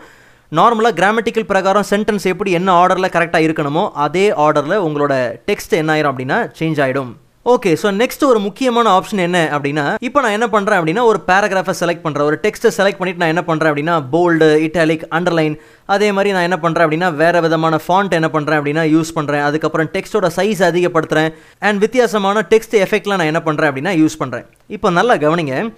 இந்த டெக்ஸ்ட்டுக்கு மேலே ஏகப்பட்ட விதமான ஃபார்மேட்டிங் ஆப்ஷன்ஸ் நான் என்ன பண்ணியிருக்கேன் அப்படின்னா அப்ளை பண்ணியிருக்கேன் இப்போது எனக்கு இந்த டெக்ஸ்ட்டில் இருக்கக்கூடிய ஃபார்மட்டிங்கை மட்டும் என்ன பண்ணணும் அப்படின்னா ரிமூவ் பண்ணணும். நல்லா ஞாபகம் வச்சுக்கோங்க இந்த டெக்ஸ்ட்டை அழிக்கக்கூடாது. இந்த டெக்ஸ்ட்டில் இருக்கக்கூடிய ஃபார்மட்டை மட்டும் எப்படி ரிமூவ் பண்ணுறது அப்படின்னா ரொம்ப சிம்பிள் ஒரு டெக்ஸ்ட்டில் இருக்கக்கூடிய ஃபார்மெட்டை மட்டும் நீங்கள் ரிமூவ் பண்ணணும் அப்படின்னா அதுக்காக இருக்கக்கூடிய ஒரு ஆப்ஷன் தான் என்ன அப்படின்னா கிளியர் ஃபார்மேட்டிங் அப்போ எந்த டெக்ஸ்ட்டில் இருக்கக்கூடிய ஃபார்மெட்டை நீங்கள் ரிமூவ் பண்ணணுமோ அதை செலக்ட் பண்ணிட்டு நீங்கள் கிளியர் ஃபார்மேட்டிங் கொடுத்தீங்கன்னா அந்த டெக்ஸ்ட்டில் என்ன விதமான ஃபார்மெட் அப்ளை ஆயிருந்தாலும் சரி அது எல்லாத்தையும் டோட்டலாக அது என்ன பண்ணிடும் அப்படின்னா ரிமூவ் பண்ணிடும் சரி இப்போ இதை அப்படியே ஆப்போசிட்டாக நம்ம என்ன பண்ணலாம் பார்க்கலாம். இந்த டெக்ஸ்ட்டில் இருக்கக்கூடிய இதே எஃபெக்ட் எனக்கு எங்கே தேவை அப்படின்னா இந்த பேராகிராஃபில் எனக்கு தேவை. ஸோ அப்போ யோசிச்சு பாருங்கள் இதில் இருக்கக்கூடிய ஃபார்மேட்டை ரிமூவ் பண்ணணும் அப்படின்னா கிளியர் ஃபார்மேட்டிங் கொடுத்துடலாம். ஆனால் இதே மாதிரி ஒரு ஃபார்மேட் எனக்கு காப்பி வேணும் அப்படின்னா அப்போ ரொம்ப சிம்பிள் எந்த டெக்ஸ்ட்டில் இருக்கக்கூடிய எஃபெக்ட் உங்களுக்கு காப்பியாக வேணுமோ அதை முதல்ல நீங்கள் என்ன பண்ணுங்கள் செலக்ட் பண்ணுங்கள் செலக்ட் பண்ணிவிட்டு நேராக போய் பார்த்தீங்கன்னா அங்கே உங்களுக்கு ஃபார்மட் பெயிண்டர் அப்படிங்கிற ஆப்ஷன் உண்டு. ஒன்ஸ் இந்த ஃபார்மட் பெயிண்டரை நீங்கள் கிளிக் பண்ணீங்க அப்படின்னா அப்போ நல்லா ஞாபகம் வச்சுக்கோங்க நீங்கள் எந்த டெக்ஸ்ட்டை செலக்ட் பண்ணியிருக்கீங்களோ அந்த டெக்ஸ்ட்டில் இருக்கக்கூடிய மொத்த ஃபார்மட்டையும் அது என்ன பண்ணியிருக்கோம் அப்படின்னா காப்பி பண்ணியிருக்கோம் இப்போ உங்கள் கேர்சரை கவனித்து பார்த்தீங்க உங்கள் மவுஸ் ஏரோவை கவனித்து பார்த்தீங்க அப்படின்னா அது ஒரு ப்ரெஷ் மாதிரி இருக்கும். இப்போ நார்மலாக போய் நீங்கள் அந்த ப்ரெஷ்ஷை எந்த டெக்ஸ்ட்டுக்கு மேலே செலக்ட் பண்ணுறீங்களோ அதுவும் அதே ஃபார்மேட்டுக்கு என்ன ஆயிரும் அப்படின்னா சேஞ்ச் ஆயிரும். ஸோ நல்லா ஞாபகம் வச்சுக்கோங்க. ஒரு டெக்ஸ்ட்டில் இருக்கக்கூடிய ஃபார்மெட்டை மட்டும் காப்பி பண்ணணும் அப்படின்னா ஃபார்மெட் பெயிண்டர் அதே டெக்ஸ்ட்டில் இருக்கக்கூடிய ஃபார்மெட்டை மட்டும் ரிமூவ் பண்ணணும் அப்படின்னா கிளியர் ஃபார்மேட்டிங் ஸோ நெக்ஸ்ட் என்ன அப்படின்னா இந்த டெக்ஸ்ட்டை காப்பி பண்ணி எனக்கு நெக்ஸ்ட் பேஜில் என்ன பண்ணணும் அப்படின்னா பேஸ்ட் பண்ணணும். ஸோ அதை எப்படி பண்ணலாம் அப்படின்னா நல்லா கவனிங்க. முதல்ல உங்களுக்கு எந்த டெக்ஸ்ட்டை காப்பி பண்ணணுமோ அந்த டெக்ஸ்ட்டை முதல்ல என்ன பண்ணுங்க அப்படின்னா செலக்ட் பண்ணுங்கள் செலக்ட் பண்ணிவிட்டு இங்கே காப்பி கட்டு பேஸ்ட்லாம் கொடுத்துருக்காங்க. ஜஸ்ட் நார்மலாக உங்கள் கீபோர்டில் கண்ட்ரோல் சி அப்படிங்கிற ஷார்ட்கட் கீயை நீங்கள் என்ன பண்ணுங்கள் அப்படின்னா ப்ரெஸ் பண்ணுங்கள் ஸோ நல்லா ஞாபகம் வச்சுங்க காப்பி பண்ணதுக்கப்புறம் எங்கே காப்பியாக இருக்குது அப்படிங்கிறதெல்லாம் உங்கள் கண்ணுக்கு தெரிய போகிறதில்ல அதெல்லாம் கண்ணுக்கு தெரியாத கிளிப் போர்டில் என்ன ஆயிரும் அப்படின்னா ஸ்டோர் ஆயிருக்கும். ஸோ நம்ம வேலை என்ன அப்படின்னா காப்பி பண்ண இந்த டெக்ஸ்ட்டை இப்போ பேஸ்ட் பண்ணணும். ஸோ நல்லா ஞாபகம் வச்சுக்கோங்க. பேஸ்ட் பண்ணுறதுக்கான ஷார்ட்கட் என்ன அப்படின்னா கண்ட்ரோல் வி அதுக்காக இங்கே கண்ட்ரோல் வி கொடுத்துறாதீங்க. நாம் இந்த டெக்ஸ்ட்டை இங்கேருந்து காப்பி பண்ணியிருக்கோம். எந்த இடத்துல ஒரு டூப்ளிகேட் வேணுமோ அங்கே கர்சரை வச்சுட்டு அந்த இடத்துல நீங்கள் என்ன பண்ணுங்க அப்படின்னா கண்ட்ரோல் வி அப்படின்னு கொடுத்தீங்கன்னா நீங்கள் காப்பி பண்ண அதே டெக்ஸ்ட் என்ன ஆகும் அப்படின்னா அடுத்த பேஜில் அதாவது நீங்கள் கர்சரை வச்ச இடத்துல டூப்ளிகேட்டாக என்ன ஆயிரும் அப்படின்னா பேஸ்ட் ஆயிரும். ஸோ உங்கள் டாக்குமெண்ட்டில் அப்படியே ஒர்க் பண்ணிகிட்டே இருக்கிறீங்க அப்படின்னா அடிக்கடி உங்கள் டாக்குமெண்ட் என்ன பண்ணுங்கள் சேவ் பண்ணுங்கள் சேவ் பண்ணாமல் விட்றாதீங்க நீங்கள் ஃபைலில் போய் சேவ்னு கொடுத்தாலும் சரி இல்லை மேலே உள்ள குயிக் ஆக்சஸில் சேவ்னு கொடுத்தாலும் சரி இல்லை கண்ட்ரோல் எஸ்ன்னு கொடுத்தாலும் சரி உங்கள் டாக்குமெண்ட் அப்டேட் ஆகிட்டு தான் இருக்கும். அதனால் மறக்காமல் நீங்கள் என்ன பண்ணுங்கள் ஏதாவது ஒரு இடத்துல நீங்கள் என்ன பண்ணுங்கள் அப்படின்னா ஏதாவது ஒரு ஆப்ஷனை யூஸ் பண்ணி சேவ் பண்ணிக்கிட்டே இருங்க. ஆல்ரைட் ஸோ இப்போ அடுத்ததாக நம்ம என்ன பார்க்க போகிறோம் அப்படின்னா பேராகிராஃபுக்கு சம்மந்தப்பட்ட டூல்ஸ் எல்லாத்தையும் பார்க்க போகிறோம் ஸோ ரொம்ப தெளிவாக கவனிக்கணும். ரைட் ஸோ இப்போது நாம் என்ன பண்ணுறோம் அப்படின்னா ஒரு டெக்ஸ்ட் ஒன்று டைப் பண்ணியிருக்கோம்னு வச்சுக்கோங்க. ஓகே இப்போது எனக்கு இந்த டெக்ஸ்ட்டை என்ன பண்ணணும் அப்படின்னா சென்டரில் வைக்கணும். ஏன்னா இப்போ இந்த டெக்ஸ்ட் என்ன அலைன்மெண்ட்டில் இருக்குது அப்படின்னா லெஃப்ட் சைடு லெஃப்ட் அலைன்மெண்ட்டில் இருக்கு இல்லையா? அப்போ ஒரு டெக்ஸ்ட்டை நீங்கள் சென்டரில் கொண்டு வரணும் அப்படின்னா ரொம்ப சிம்பிள் ஜஸ்ட் நார்மலாக அந்த டெக்ஸ்ட்டை நீங்கள் செலக்ட் பண்ணுங்கள் செலக்ட் பண்ணிவிட்டு சென்டர் அப்படின்னு கொடுத்தீங்கன்னா அப்போ உங்களுக்கு சென்டர் அலைன்மெண்ட்டில் அது பிளேஸ் ஆயிரும். இல்லை எனக்கு ரைட் அலைன்மெண்ட் தான் வேணும்னா ரைட் அலைன்மெண்ட் இல்லை எப்பயும் போல் டிஃபால்ட்டாக லெஃப்ட்லேயே இருக்கட்டும் அப்படின்னா தாராளமாக நீங்கள் லெஃப்ட்டில் என்ன பண்ணிடலாம் ப்ளேஸ் பண்ணிடலாம் உதாரணத்துக்கு இப்போ இந்த பேராகிராஃபை நல்லா கவனித்து பார்த்தீங்கன்னா இந்த பேராகிராஃப் இப்போ என்ன அலைன்மெண்ட்டில் இருக்குது அப்படின்னா லெஃப்ட் அலைன்மெண்ட்டில் இருக்குது ஸோ கவனித்து பார்த்தீங்களா லெஃப்ட் சைடில் ஈவனாக இருக்கா? அப்போ அது லெஃப்ட் அலைன்மெண்ட் இதே நார்மலாக நீங்கள் ரைட் அலைன்மெண்ட் கொடுத்தீங்க அப்படின்னா அப்போ உங்களுக்கு ரைட் சைடில் பார்த்தீங்க அப்படின்னா ஈவனாக இருக்கும். இதே நார்மலாக நீங்கள் சென்டர் அலைன்மெண்ட் கொடுத்தீங்க அப்படின்னா சென்டரில் ஈவனாக இருக்கும். ரைட் அண்ட் லெஃப்ட்டில் பார்த்தீங்கன்னா அன்ஈவனாக உண்டு. இல்லை எனக்கு ரெண்டு பக்கமும் சமமாக வேணும். நான் சொல்கிறது இந்த பேராகிராஃபில் பேராகிராஃபில் ரெண்டு பக்கமும் சமமாக வேணும் அப்படின்னா அப்போ நீங்கள் என்ன பண்ணுங்கள் ஜஸ்டிஃபை அப்படிங்கிற அலைன்மெண்ட்டை தாராளமாக நீங்கள் என்ன பண்ணலாம் அப்படின்னா யூஸ் பண்ணலாம். ஓகே ஸோ இதில் இன்னொரு விஷயம் என்னென்னா இதெல்லாம் நமக்கு தனித்தனி பேராகிராஃபாக தெரியறதுக்கான காரணமே என்ன அப்படின்னா இன்பிட்வீனில் உள்ள அந்த ஸ்பேஸ் தான். ஓகே ஒருவேளை எனக்கு அந்த ஸ்பேஸ் வேண்டாம் எனக்கு அந்த ஸ்பேஸை கம்மி பண்ணணும் அப்படின்னா ரொம்ப சிம்பிள் நீங்கள் அந்த பேராகிராஃபை செலக்ட் பண்ணுங்கள் செலக்ட் பண்ணிவிட்டு நேராக லைன் ஸ்பேசிங் ஆப்ஷனுக்குள்ளே போய் பார்த்தீங்கன்னா லைன் அண்ட் பேராகிராஃப் ஸ்பேசிங் அப்படிங்கிற அந்த ஆப்ஷனுக்குள்ளே போய் பார்த்தீங்கன்னா அங்கே உங்களுக்கு ரிமூவ் ஸ்பேஸ் ஆஃப்டர் பேராகிராஃப் அப்படிங்கிற ஆப்ஷன் உண்டு. ஒன்ஸ் நீங்கள் ரிமூவ் அப்படின்னு கொடுத்துட்டீங்கன்னா அப்போ அந்த பேராகிராஃப்க்கு இன்பிட்வீனில் உள்ள ஸ்பேஸ் என்ன ஆயிரும் அப்படின்னா ரிமூவ் ஆயிரும். ஆனால் எனக்கு தெரிஞ்சு நீங்கள் அதை ரிமூவ் பண்ண வேண்டாம். ஏன்னா அதை ரிமூவ் பண்ணிட்டீங்கன்னா படிக்கிறதுக்கு அன்கம்ஃபர்டபுளாக இருக்கும். ஸோ முடிஞ்ச அளவுக்கு அந்த ஸ்பேஸை நீங்கள் ரிமூவ் பண்ண வேண்டாம். ஸோ இன்கேஸ் பிரிண்ட் எடுக்கும் போது ஏதாவது எக்ஸ்ட்ரா டெக்ஸ்ட் வந்து அடுத்த பேஜுக்கு போயிருது அப்படின்னா அப்போ நீங்கள் இங்கே இருக்கக்கூடிய பேராகிராஃப்க்கு இன்பிட்வீனில் உள்ள ஸ்பேஸை நீங்கள் என்ன பண்ணலாம் அப்படின்னா ரிமூவ் பண்ணலாம். ஸோ இல்லை எனக்கு இந்த பேராகிராஃபில் இருக்கக்கூடிய லைனுக்கு இன்பிட்வீனில் உள்ள ஸ்பேஸை தான் அதிகப்படுத்தணும் அப்படின்னா அப்போ நார்மலாக நீங்கள் என்ன பண்ணுங்கள் அந்த பேராகிராஃப் மேலே நீங்கள் கர்சரை வச்சாலும் சரி இல்லை அந்த பேராகிராஃபை நீங்கள் செலக்ட் பண்ணாலும் சரி ஜஸ்ட் நார்மலாக போய் நீங்கள் என்ன பண்ணுங்கள் அப்படின்னா சேம் லைன் அண்ட் பேராகிராஃப் ஸ்பேஸிங்கை நீங்கள் என்ன பண்ணுங்கள் ஓப்பன் பண்ணுங்கள் அங்கே நார்மலாக நீங்கள் என்ன பண்ணுங்கள் அப்படின்னா இந்த பாயிண்ட்ஸை நீங்கள் என்ன பண்ணுங்கள் அப்படின்னா இன்க்ரீஸ் பண்ணுங்கள் ஒன் பாயிண்ட் ஃபைவ் இல்லை டூ பாயிண்ட் ஜீரோ இல்லை டூ பாயிண்ட் ஃபைவ் நீங்கள் கொடுக்க கொடுக்க ஸோ உங்கள் லைனுக்கு இன்பிட்வீனில் உள்ள இருக்க ஸ்பேஸ் பார்த்தீங்கன்னா அதிகமாக இருக்கும் ஸோ இப்போ டெக்ஸ்ட்டை படிக்கிறதுக்கு கொஞ்சம் பார்த்தீங்க அப்படின்னா லிபரலாக இருக்கும். ஓகே ஸோ இப்போ நல்லா கவனித்து பார்த்தீங்கன்னா நம்மக்கிட்ட நிறைய நேம்ஸ் இருக்குது ஸோ இந்த நேம் எல்லாம் இப்போ எனக்கு என்ன பண்ணணும் அப்படின்னா லிஸ்ட்டு மாதிரி டைப் பண்ணியிருக்கணும். ஒன் டூ த்ரீ ஃபோர் அப்படிங்கிற லிஸ்ட் பேஸில் டைப் பண்ணியிருக்கணும். ஸோ அப்படி உங்களுக்கு அந்த லிஸ்ட் ஆர்டர் தேவைப்படுது அப்படின்னா ஜஸ்ட் நார்மலாக நீங்கள் என்ன பண்ணுங்கள் ஹோம் டேப்பில் இருக்கக்கூடிய மல்டி லெவல் லிஸ்ட்டை நீங்கள் என்ன பண்ணுங்கள் ஓப்பன் பண்ணுங்கள் அதில் உங்களுக்கு என்ன விதமான லிஸ்ட் வேணும்? ப்ராக்கெட்டா வித்தவுட் ப்ராக்கெட்டா இல்லை பாயிண்ட் பேஸில் வேணுமா? கிளாசிக்கான புல்லட்ஸ் வேணுமா? ஹெட்டர் கண்டென்ட் வேணுமா? எந்த மாதிரியான புல்லட்டிங் லிஸ்ட் வேணுமோ தாராளமாக நீங்கள் என்ன பண்ணுங்கள் அப்படின்னா அதை சூஸ் பண்ணிக்கங்க. ஒன்ஸ் நீங்கள் செலக்ட் பண்ணதுக்கப்புறம் இப்போ நேராக நீங்கள் என்ன பண்ணுங்கள் லிஸ்ட்டோட லைப்ரரி அதாவது புல்லட்டிங் லைப்ரரியை ஓப்பன் பண்ணி போய் பார்த்தீங்க அப்படின்னா அங்கே உங்களுக்கு நியூமரிக்கல் ஆர்டர் வேணுமா ஆல்ஃபபெட்டிக்கல் ஆர்டர் வேணுமா ரோமன் ஆர்டர் வேணுமா வித் ப்ராக்கெட்டா வித்தவுட் ப்ராக்கெட்டா கேப்ஸா ஸ்மாலா எது வேணுமோ தாராளமாக நீங்கள் என்ன பண்ணலாம் அப்படின்னா செலக்ட் பண்ணிக்கலாம். ஸோ இப்போ கவனித்து பார்த்தீங்கன்னா ஒன் டூ த்ரீ ஃபோர்னு அதுவே என்ன ஆயிருக்கு? பாயிண்ட் பேஸ் என்ன ஆயிருச்சு அப்படின்னா ஃபில் ஆயிருச்சு. ஓகே இல்லை எனக்கு சில கிளாசிக்கான புல்லட்ஸ் தான் வேணும் அப்படின்னா அப்போ உங்களுக்கு தாராளமாக நீங்கள் என்ன பண்ணலாம் இந்த மாதிரி ஷேப் கண்டென்ட்டையும் நீங்கள் தாராளமாக என்ன பண்ணலாம் அப்படின்னா யூஸ் பண்ணிக்கலாம். ஓகே ஸோ இப்போ எனக்கு இதில் ஒரு சின்ன சின்ன சேஞ்சஸ் தேவை. என்ன அப்படின்னா இப்போது ஃபைவுக்கு அப்புறம் எனக்கு என்ன வரக்கூடாது அப்படின்னா சிக்ஸ் வரக்கூடாது. எனக்கு அது மறுபடியும் ஒன்லேருந்து ஆரம்பிக்கணும் அப்படின்னா அப்போ அந்த சிக்ஸை ரைட் கிளிக் பண்ணுங்கள் லெஃப்ட் கிளிக் கிடையாது நல்லா கவனிக்கணும். அந்த சிக்ஸை நீங்கள் என்ன பண்ணுங்கள் ரைட் கிளிக் பண்ணீங்க அப்படின்னா அப்போ உங்களுக்கு ரீஸ்டார்டட் ஒன் அப்படிங்கிற ஆப்ஷன் உண்டு. ஒன்ஸ் நீங்கள் ரீஸ்டார்டட் ஒன் அப்படின்னு கொடுத்துட்டீங்க அப்படின்னா அப்போ உங்களுக்கு மறுபடியும் அது ஒன்லேருந்து அந்த சீக்வன்ஸ் என்ன ஆக ஆரம்பிச்சிடும்னா ப்ளேஸ் ஆக ஆரம்பிச்சிடும் இல்லை எனக்கு எப்பயும் போல் பழையபடி சிக்ஸ்லேருந்தே வரட்டும் அப்படின்னா அதே ஒன்னை ரைட் கிளிக் பண்ணி நீங்கள் என்ன பண்ணுங்கள் கண்டினியூ நம்பரிங் அப்படின்னு கொடுத்துட்டீங்க அப்படின்னா பழையபடி அது சிக்ஸ்லேருந்தே உங்களுக்கு என்ன ஆக ஆரம்பிச்சிடும் அப்படின்னா கண்டினியூ ஆக ஆரம்பிச்சிடும் இல்லை எனக்கு அது சிக்ஸும் வேணாம் ஒன்லேருந்து வேண்டாம் எனக்கு அது சிக்ஸ் ஹண்ட்ரட்லேருந்து வேணும் அப்படின்னா ரொம்ப சிம்பிள் அதே சிக்ஸை நீங்கள் என்ன பண்ணுங்கள் ரைட் கிளிக் பண்ணுங்கள் செட் நம்பரிங் வேல்யூன்னு இருக்கு இல்லையா?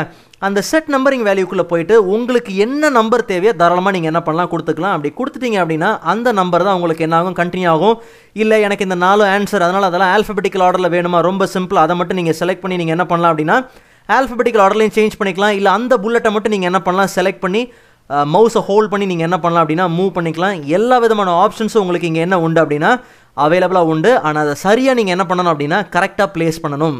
ஸோ இதில் இன்னொரு விஷயம் என்ன அப்படின்னா நார்மலாக உங்களுக்கு அடுத்த பாயிண்ட் நீங்கள் அடிக்க போகிறீங்க அப்படின்னா நீங்கள் என்டர் கொடுக்கும்போது அதுவே அடுத்த புல்லட்டிங் லிஸ்ட்டை என்ன பண்ண ஆரம்பிச்சிடும் அப்படின்னா ப்ளேஸ் பண்ண ஆரம்பிச்சிடும் ஒரு வேளை எனக்கு வேண்டாம் எந்த புல்லட்ஸுமே எனக்கு தேவையில்லை அப்படின்னா நான் ஏற்கனவே சொன்ன மாதிரி தான் ஆனில் இருக்கிற ஆப்ஷன் நீங்கள் என்ன பண்ணிடுங்க அப்படின்னா ஆஃப் பண்ணிடுங்க ஆல்ரைட் ஸோ நெக்ஸ்ட் நம்ம பார்க்க போகிற ஆப்ஷன் என்ன அப்படின்னா சார்ட் சார்ட் அப்படின்னா அரேஞ்ச் பண்ணக்கூடிய ஆப்ஷன் ஓகே ஸோ இந்த சார்ட் அப்படிங்கிற ஆப்ஷன் பார்த்தீங்கன்னா அதே ஹோம் டேப்பில் போய் பார்த்தீங்கன்னா பேராகிராஃப் அப்படிங்கிற கேட்டகரியில் உங்களுக்கு சார்ட் அப்படிங்கிற ஆப்ஷன் உண்டு. இப்போ எனக்கு என்ன அப்படின்னா இந்த மாதிரி நேம்லாம் நம்ம டைப் பண்ணியிருக்கோம் இல்லையா? திடீர்னு என்ன சொல்கிறாங்கன்னா இந்த நேம் எல்லாம் ஆல்ஃபபெட்டிக்கல் ஆர்டரில் கேட்குறாங்க ஸோ அப்படி ஆல்ஃபபெட்டிக்கல் ஆர்டரில் கேட்டாங்க அப்படின்னா அப்போ ஃபஸ்ட்டு எது வரணும்? ஆண்டனி அப்படிங்கிற நேம் தான் எனக்கு எங்கே வரணும் அப்படின்னா ஃபர்ஸ்ட்டில் வரணும். ஸோ அப்போ ஆல்ஃபபெட்டிக்கல் ஆர்டரில் நீங்கள் ஒரு விஷயத்தை அரேஞ்ச் பண்ணணும் அப்படின்னா ஜஸ்ட் நார்மலாக நீங்கள் என்ன பண்ணுங்கள் அந்த லிஸ்ட்டை நீங்கள் செலக்ட் பண்ணுங்கள் செலக்ட் பண்ணிவிட்டு நேராக நீங்கள் சார்ட் அப்படிங்கிற ஆப்ஷனுக்குள்ளே போய் பார்த்தீங்கன்னா அங்கே உங்களுக்கு அசெண்டிங் ஆர்டரில் வேணுமா இல்லை டிசெண்டிங் ஆர்டரில் வேணுமா அப்படின்னு கேட்டிருக்கோம். நல்லா ஞாபகம் வச்சுக்கோங்க நீங்கள் டெக்ஸ்ட்டை மட்டும்தான் ஷார்ட் பண்ண முடியும். டெக்ஸ்ட்டை மட்டும்தான் அரேஞ்ச் பண்ண முடியும் அப்படின்னு கிடையாது. ஈவன் நீங்கள் நம்பரை அரேஞ்ச் பண்ணலாம் அதே மாதிரி டேட்டையும் நீங்கள் என்ன பண்ணலாம் அப்படின்னு அரேஞ்ச் பண்ணலாம். பட் நாம் இப்போ செலக்ட் பண்ணிக்கிறது டெக்ஸ்ட்டுங்கிறதுனால டெக்ஸ்ட்டாகவே நம்ம ப்ளேஸ் பண்ணிக்கலாம். பட் எனக்கு என்ன அரேஞ்ச்மெண்ட்டில் வேணும் அப்படின்னா அசெண்டிங் ஆர்டரில் அசெண்டிங் அரேஞ்ச்மெண்ட்டில் வேணும். ஜஸ்ட் நார்மலாக நீங்கள் ஓகே அப்படின்னு கொடுங்க. கொடுத்துட்டிங்கன்னா கரெக்டாக ஆண்டனி அப்படிங்கிற நேம் என்ன ஆயிரும் அப்படின்னா ஆர்டர் படி பார்த்தீங்க அப்படின்னா ஃபஸ்ட்டில் என்ன ஆயிரும் அப்படின்னா ப்ளேஸ் ஆயிரும். ஓகே ஸோ இப்போது நம்மக்கிட்ட ஒரு மூணு பேராகிராஃப் இருக்குது இந்த மூணு பேராகிராஃபை சுற்றி எனக்கு என்ன பண்ணணும் அப்படின்னா பார்டர் வேணும். ஓகே ஸோ அப்போ நான் என்ன பண்ணுறேன் அப்படின்னா எனக்கு தேவையான பேராகிராஃப் எல்லாத்தையும் நான் என்ன பண்ணுறேன் செலக்ட் பண்ணிக்கிறேன். செலக்ட் பண்ணிவிட்டு அதே ஹோம் டேப்பில் போய் பார்த்தீங்கன்னா அதே பேராகிராஃபோட குரூப்பில் போய் பார்த்தீங்கன்னா அங்கே உங்களுக்கு பார்டர் அப்படிங்கிற ஆப்ஷன் உண்டு. ஒன்ஸ் அந்த பார்டரை நீங்கள் ஓப்பன் பண்ணி பார்த்தீங்கன்னா அங்கே உங்களுக்கு ஆல் பார்டர் உண்டு. ஒன்ஸ் நீங்கள் ஆல் பார்டர் கொடுத்தீங்கன்னா நம்ம செலக்ட் பண்ண டெக்ஸ்ட்டை சுற்றி நமக்கு என்ன வந்துடும் அப்படின்னா பார்டர் வந்துடும் ஆனால் நல்லா கவனித்து பார்த்தீங்கன்னா நமக்கு தேவை டெக்ஸ்ட்டை சுற்றி மட்டும்தான் பார்டர் தேவை. ஆனால் இங்கே கவனித்து பார்த்தீங்கன்னா இன் பிட்வீன் த டெக்ஸ்ட்டில் நமக்கு என்ன வந்து போச்சு அப்படின்னா பார்டர் வந்துருச்சு. ஓகே ஸோ அப்போ பார்டர் நீங்கள் ரிமூவ் பண்ணணும் அப்படின்னா சேம் டெக்ஸ்ட்டை செலக்ட் பண்ணிக்கங்க. அதே பார்டருக்குள்ளே போயிட்டு நார்மலாக நீங்கள் என்ன பண்ணுங்க அப்படின்னா நோ பார்டர் கொடுத்து பார்டர் ரிமூவ் பண்ணுங்கள் ஆனால் நெக்ஸ்ட் டைம் நீங்கள் பார்டர் அப்ளை பண்ணும்போது என்ன பண்ணுங்க அப்படின்னா ஆல் பார்டர் கொடுத்துறாதீங்க. அதுக்கு பதிலாக அவுட் சைட் பார்டர் மட்டும் நீங்கள் கொடுத்தீங்க அப்படின்னா அப்போ உங்களுக்கு நாம் எதிர்பார்த்த மாதிரி பார்டர் மட்டும் என்ன ஆகும் அப்படின்னா I mean outside border மட்டும் என்ன ஆகும் அப்படின்னா அப்ளை ஆகும். இல்லை எனக்கு இதில் அடுத்த பேராகிராஃப் டைப் பண்ணால் ரொம்ப சிம்பிள் நீங்கள் நெக்ஸ்ட் என்ட்ரு கொடுத்தீங்க அப்படின்னா அப்போ உங்களுக்கு அதுக்கேற்ற மாதிரி அந்த பார்டர் உங்களுக்கு என்ன ஆயிரும் அப்படின்னா ரீசைஸ் ஆகிக்கிட்டே வரும். ஓகே ஸோ இப்போ எனக்கு இந்த டாக்குமெண்ட்டில் ஒரு டைட்டில் ஒன்று வைக்கணும். ஸோ ஒரு டாக்குமெண்ட்டில் ஒரு டைட்டில் வைக்கணுங்கிறதுக்காக நம்ம ஏகப்பட்ட வேலையெல்லாம் என்ன பண்ணுவோம்? செய்வோம். ஏன்னா இப்போ நான் என்ன பண்ணுறேன் எண்ட்லெஸ் நாலேஜ்னு டைப் பண்ணியிருக்கேன். இதை போய் இப்போ நான் சென்டரில் வச்சேன் அப்படின்னா பார்க்க டைட்டில் மாதிரி தெரியுதா? இல்லை. ஸோ அப்போ நம்ம இந்த டைட்டில் மாதிரி காமிக்கிறதுக்காக என்ன பண்ணுவோம்? போல்ட் பண்ணுவோம். அதுக்கப்புறம் அண்டர்லைன் பண்ணுவோம். அப்புறம் டெக்ஸ்ட்டை சைஸை பெருசு பண்ணிவிட்டு இப்படியெல்லாம் வச்சா தான் பார்க்க டைட்டில் மாதிரி தெரியும். ஸோ அப்படிலாம் நீங்கள் கஷ்டப்பட வேண்டிய அவசியமே கிடையாது. நார்மலாக நீங்கள் என்ன பண்ணுங்கள் கிளியர் ஃபார்மேட்டிங் கொடுத்துருங்க. ஸோ ஒரு டைட்டில் உங்களுக்கு வேணும்னா சாதாரணமாக அந்த டெக்ஸ்ட்டை நீங்கள் என்ன பண்ணுங்கள் டைப் பண்ணிவிட்டு ஜஸ்ட் நார்மலாக அதே ஹோம் டேப்பில் போய் பார்த்தீங்கன்னா ஸ்டைல் அப்படிங்கிற கேட்டகரிக்குள்ளே டைட்டில் அப்படிங்கிற ஆப்ஷன் உண்டு. ஏகப்பட்ட ஸ்டைல்ஸ் உண்டு. நீங்கள் அதை எது வேணாலும் யூஸ் பண்ணி பார்க்கலாம். பட் நான் இப்போதைக்கு என்ன பண்ணுறேன் அப்படின்னா டைட்டில் அப்படிங்கிற ஸ்டைல் என்ன பண்ணுறேன் கொடுக்குறேன். ஸோ ஒன்ஸ் நீங்கள் டைட்டில்னு கொடுத்துட்டீங்கன்னா அப்போ உங்களுக்கு அந்த டைட்டில் ப்ளேஸ் ஆயிரும். அதுக்கப்புறம் உங்களுக்கு வேணும்னா தாராளமாக நீங்கள் என்ன பண்ணலாம் அப்படின்னா பாட்டம் பார்டர் கொடுத்துக்கலாம். ஆல் ரைட் ஸோ ஃபைனலாக இப்போ நம்ம என்ன ஆப்ஷன் பார்க்க போகிறோம் அப்படின்னா ஹோம் டேப்பில் கடைசியில் இருக்கக்கூடிய ஃபைண்ட் அண்ட் ரீப்ளேஸ் அப்படிங்கிற ஆப்ஷன் பற்றி தான் பார்க்க போகிறோம் ஸோ நல்லா ஞாபகம் வச்சுக்கோங்க. இந்த ஃபைண்ட் அப்படிங்கிற ஆப்ஷன் நம்ம எதுக்காக யூஸ் பண்ணுறோம் அப்படின்னா நம்ம டாக்குமெண்ட்டில் ஒரு குறிப்பிட்ட வேர்டு இருக்கா இல்லையான்னு சர்ச் பண்ணுறதுக்கு தான். அதை கண்டுபிடிக்கிறதுக்காக தான் இந்த ஃபைண்ட் அப்படிங்கிற ஆப்ஷன் இப்போ உதாரணத்துக்கு நம்ம டாக்குமெண்ட்டில் வந்து வாண்ட் அப்படிங்கிற ஏதாவது ஒரு வேர்டு இருக்கா அப்படின்னு எனக்கு தெரியணும். ஸோ அப்போ கவனிச்சு பாருங்கள் வாண்ட் அப்படிங்கிற வேர்டு எங்கெல்லாம் இருக்குன்னு அதுவே என்ன பண்ணிடும் ஹைலைட் பண்ணி காமிச்சிரும். ஓகே இல்லை என் டாக்குமெண்ட்டில் கிரியேட் அப்படிங்கிற வேர்டு எதாவது இருக்கா அப்படின்னு பார்க்கணும் அப்படின்னா இப்போ நான் போய் என்ன பண்ணுறேன் கிரியேட் அப்படின்னு கொடுக்குறேன். ஆனால் கவனித்து பார்த்தீங்கன்னா கீழே ஒரு நோட்டிஃபிகேஷன் வந்துச்சு பாருங்கள் நோ மேட்சஸ் அதாவது நம்ம டாக்குமெண்ட்டில் கிரியேட் அப்படிங்கிற எந்த விதமான வார்த்தையும் கிடையவே கிடையாது. ஓகே அண்ட் அது கூடவே இருக்கக்கூடிய இன்னொரு ஆப்ஷன் தான் என்ன அப்படின்னா ரீப்ளேஸ் ஓகே ஸோ நல்லா கவனிங்க. ரீப்ளேஸோட வேலை என்ன அப்படின்னா ஒரு வார்த்தையை கண்டுபிடிச்சி அந்த வார்த்தையை அங்கேருந்து எடுத்துட்டு அதுக்கு பதிலாக வேற ஒரு வார்த்தையை வைக்கணும் அப்படின்னா அதுக்காக இருக்கக்கூடிய சரியான ஆப்ஷன் தான் என்ன அப்படின்னா ரீப்ளேஸ் இப்போ உதாரணத்துக்கு எனக்கு என்ன தேவை அப்படின்னா ஐ மீன் எனக்கு என்ன வார்த்தையை கண்டுபிடிக்கணும் அப்படின்னா வீடியோ அப்படிங்கிற ஒரு வார்த்தையை கண்டுபிடிக்கணும். அதாவது இந்த டாக்குமெண்ட்டில் எங்கெல்லாம் வீடியோங்கிற வார்த்தை இருக்கோ அந்த வீடியோங்கிற வார்த்தையெல்லாம் கண்டுபிடிச்சி என்னவா ரீப்ளேஸ் பண்ணணும் என்னவா மாற்றணும் அப்படின்னா மூவி அப்படிங்கிற வேர்டாக என்ன பண்ணணும் மாற்றணும் ஓகே ஸோ நல்லா ஞாபகம் வச்சுக்கங்க. நீங்கள் ஒவ்வொன்றா கூட நீங்கள் என்ன பண்ணலாம்? ரீப்ளேஸ் பண்ணலாம். நான் இப்போதைக்கு என்ன பண்ணுறேன்னா ரீப்ளேஸ் ஆல் அப்படின்னு கொடுக்குறேன். ஒன்ஸ் நீங்கள் ரீப்ளேஸ் ஆல்னு கொடுத்ததுக்கப்புறம் பார்த்தீங்க அப்படின்னா அப்போ உங்களுக்கு ஒரு இன்ஃபர்மேஷன் வரும். All done we made forty four replacements அதாவது கிட்டத்தட்ட நாற்பத்தி நாலு இடத்துல பார்த்தீங்க அப்படின்னா வீடியோங்கிற வேர்டுக்கு பதிலாக பார்த்தீங்கன்னா மூவி அப்படிங்கிற வேர்ட் வந்திருக்கு. ஓகே ஸோ ஒரு சில விஷயங்களை நீங்கள் ரொம்ப தெளிவாக ஞாபகம் வச்சுக்கணும். எதை செஞ்சாலும் தயவு செஞ்சு என்ன பண்ணுங்கள் செலக்ட் பண்ணிகிட்டே செய்யுங்க. நீங்கள் நல்லா எக்ஸ்பர்ட் ஆனதுக்கப்புறம் உங்களுக்கே தெரியும் எதை செலக்ட் பண்ணலாம் எதை செலக்ட் பண்ண வேண்டாம் அப்படின்ட்டு. மற்றபடி இப்போ நம்ம பேசிக்ஸை லேர்ன் பண்ணுறோங்கிறதுனால எதை செஞ்சாலும் தயவு செஞ்சு என்ன பண்ணுங்கள் செலக்ட் பண்ணி பண்ணுங்கள் அதே மாதிரி இந்த பிளிங்க் ஆகிட்டு இருக்க வெர்டிக்கல் லைனுக்கு பேர் என்னது? இன்சர்ஷன் பாயிண்ட் அந்த இன்சர்ஷன் பாயிண்ட் எங்கே இருக்குதோ அங்கே தான் நீங்கள் யூஸ் பண்ணுற எல்லா விதமான ஆப்ஷன்ஸோட வேலை நடக்கும். அங்கே தான் நீங்கள் டைப் பண்ணுற கண்டென்ட் டைப் ஆகும். நல்லா ஞாபகம் வச்சுக்கோங்க. கம்ப்யூட்டரை யூஸ் பண்ணுறவங்களுக்கு அழகு என்ன அப்படின்னா ஃபைலை கரெக்டாக ஸ்டோர் பண்ணி வைக்க தெரிஞ்சிருக்கணும். உங்ககிட்ட ஒரு வேலையை தராங்க. நாளை பின்ன அந்த வேலையை திருப்பி கேட்கும் போது நான் செஞ்சுட்டு இருந்தேன் அந்த வேலை அந்த டாக்குமெண்ட் நான் சேவ் பண்ணாமல் விட்டுட்டேன். கரெக்ட் ஆயிடுச்சு இல்லை பவர் கட் ஆயிடுச்சு அப்படின்னு நீங்கள் சாக்கு போக்கு சொல்லக்கூடாது. உங்ககிட்ட ஒரு வேலையை கொடுக்குறாங்க இல்லை நீங்களே ஒரு வேலையை எடுத்து செய்கிறீங்க அப்படின்னா அதை அடிக்கடி நீங்கள் என்ன பண்ணுங்கள் சேவ் பண்ணுங்கள் ஸோ ஃபஸ்ட் டைம் நீங்கள் சேவ் பண்ணும்போது தான் பார்த்தீங்க அப்படின்னா உங்ககிட்ட லொக்கேஷன் என்ன கேட்கும் ஃபைல் நேம் இதெல்லாம் கேட்குறது உண்டு. மற்றபடி நீங்கள் செகண்ட் டைம் நீங்கள் சேவ் பண்ண போகிறீங்கன்னா அந்த ஃபைல் என்ன ஆக ஆரம்பிச்சிடும் அப்படின்னா அப்டேட் ஆக ஆரம்பிச்சிடும் ஸோ அடிக்கடி நீங்கள் என்ன பண்ணுங்கள் ஃபைலில் போய் நீங்கள் சேவன் கொடுத்தாலும் சரி இல்லை குயிக் ஆக்சஸில் சேவன் கொடுத்தாலும் சரி இல்லை உங்கள் கீபோர்டில் கண்ட்ரோலேஷன் கொடுத்தாலும் சரி. அண்ட் அதே மாதிரி உங்கள் டாக்குமெண்ட்டில் நீங்கள் ஒர்க் பண்ணிட்டு இருக்கும்போது உங்களுக்கு எக்ஸ்ட்ரா பேஜ்லாம் தேவைப்படுது அப்படின்னா ரொம்ப சிம்பிள் ஜஸ்ட் நார்மலாக நீங்கள் என்ன பண்ணுங்கள் இன்சர்ட் டேபுக்குள்ளே போங்க. அங்கே உங்களுக்கு பிளாங்க் பேஜ் உண்டு. எத்தனை பிளாங்க் பேஜ் வேணாலும் தாராளமாக நீங்கள் என்ன பண்ணலாம் அப்படின்னா ப்ளேஸ் பண்ணிக்கலாம். ஒருவேளை உங்களுக்கு அந்த பிளாங்க் பேஜ் வேண்டாம் அப்படின்னா நீங்கள் உங்கள் கீபோர்டில் பேக் ஸ்பேஸ் கீயை நீங்கள் ப்ரெஸ் பண்ணாலே போதும். அப்போ உங்களுக்கு அந்த பிளாங்க் பேஜ் என்ன ஆயிரும் அப்படின்னா எரேஸ் ஆகிடும் ஆல்ரைட் ஸோ எம்எஸ் வேர்டில் கற்றுக்கிறதுக்கு இன்னும் ஏகப்பட்ட விஷயங்கள் இருக்குது ஸோ அந்த வீடியோவுக்கான லிங்க் எல்லாம் நான் டிஸ்கிரிப்ஷனில் எல்லாத்தையும் கொடுத்துருக்கேன். நீங்கள் மறக்காமல் அது எல்லாத்தையும் செக் பண்ணி பாருங்கள் அண்ட் நெக்ஸ்ட் வீடியோவில் நம்ம இதை விட இன்ட்ரெஸ்டிங்கான டாப்பிக்கை பார்க்கலாம். அதுவரை காத்திருங்கள்.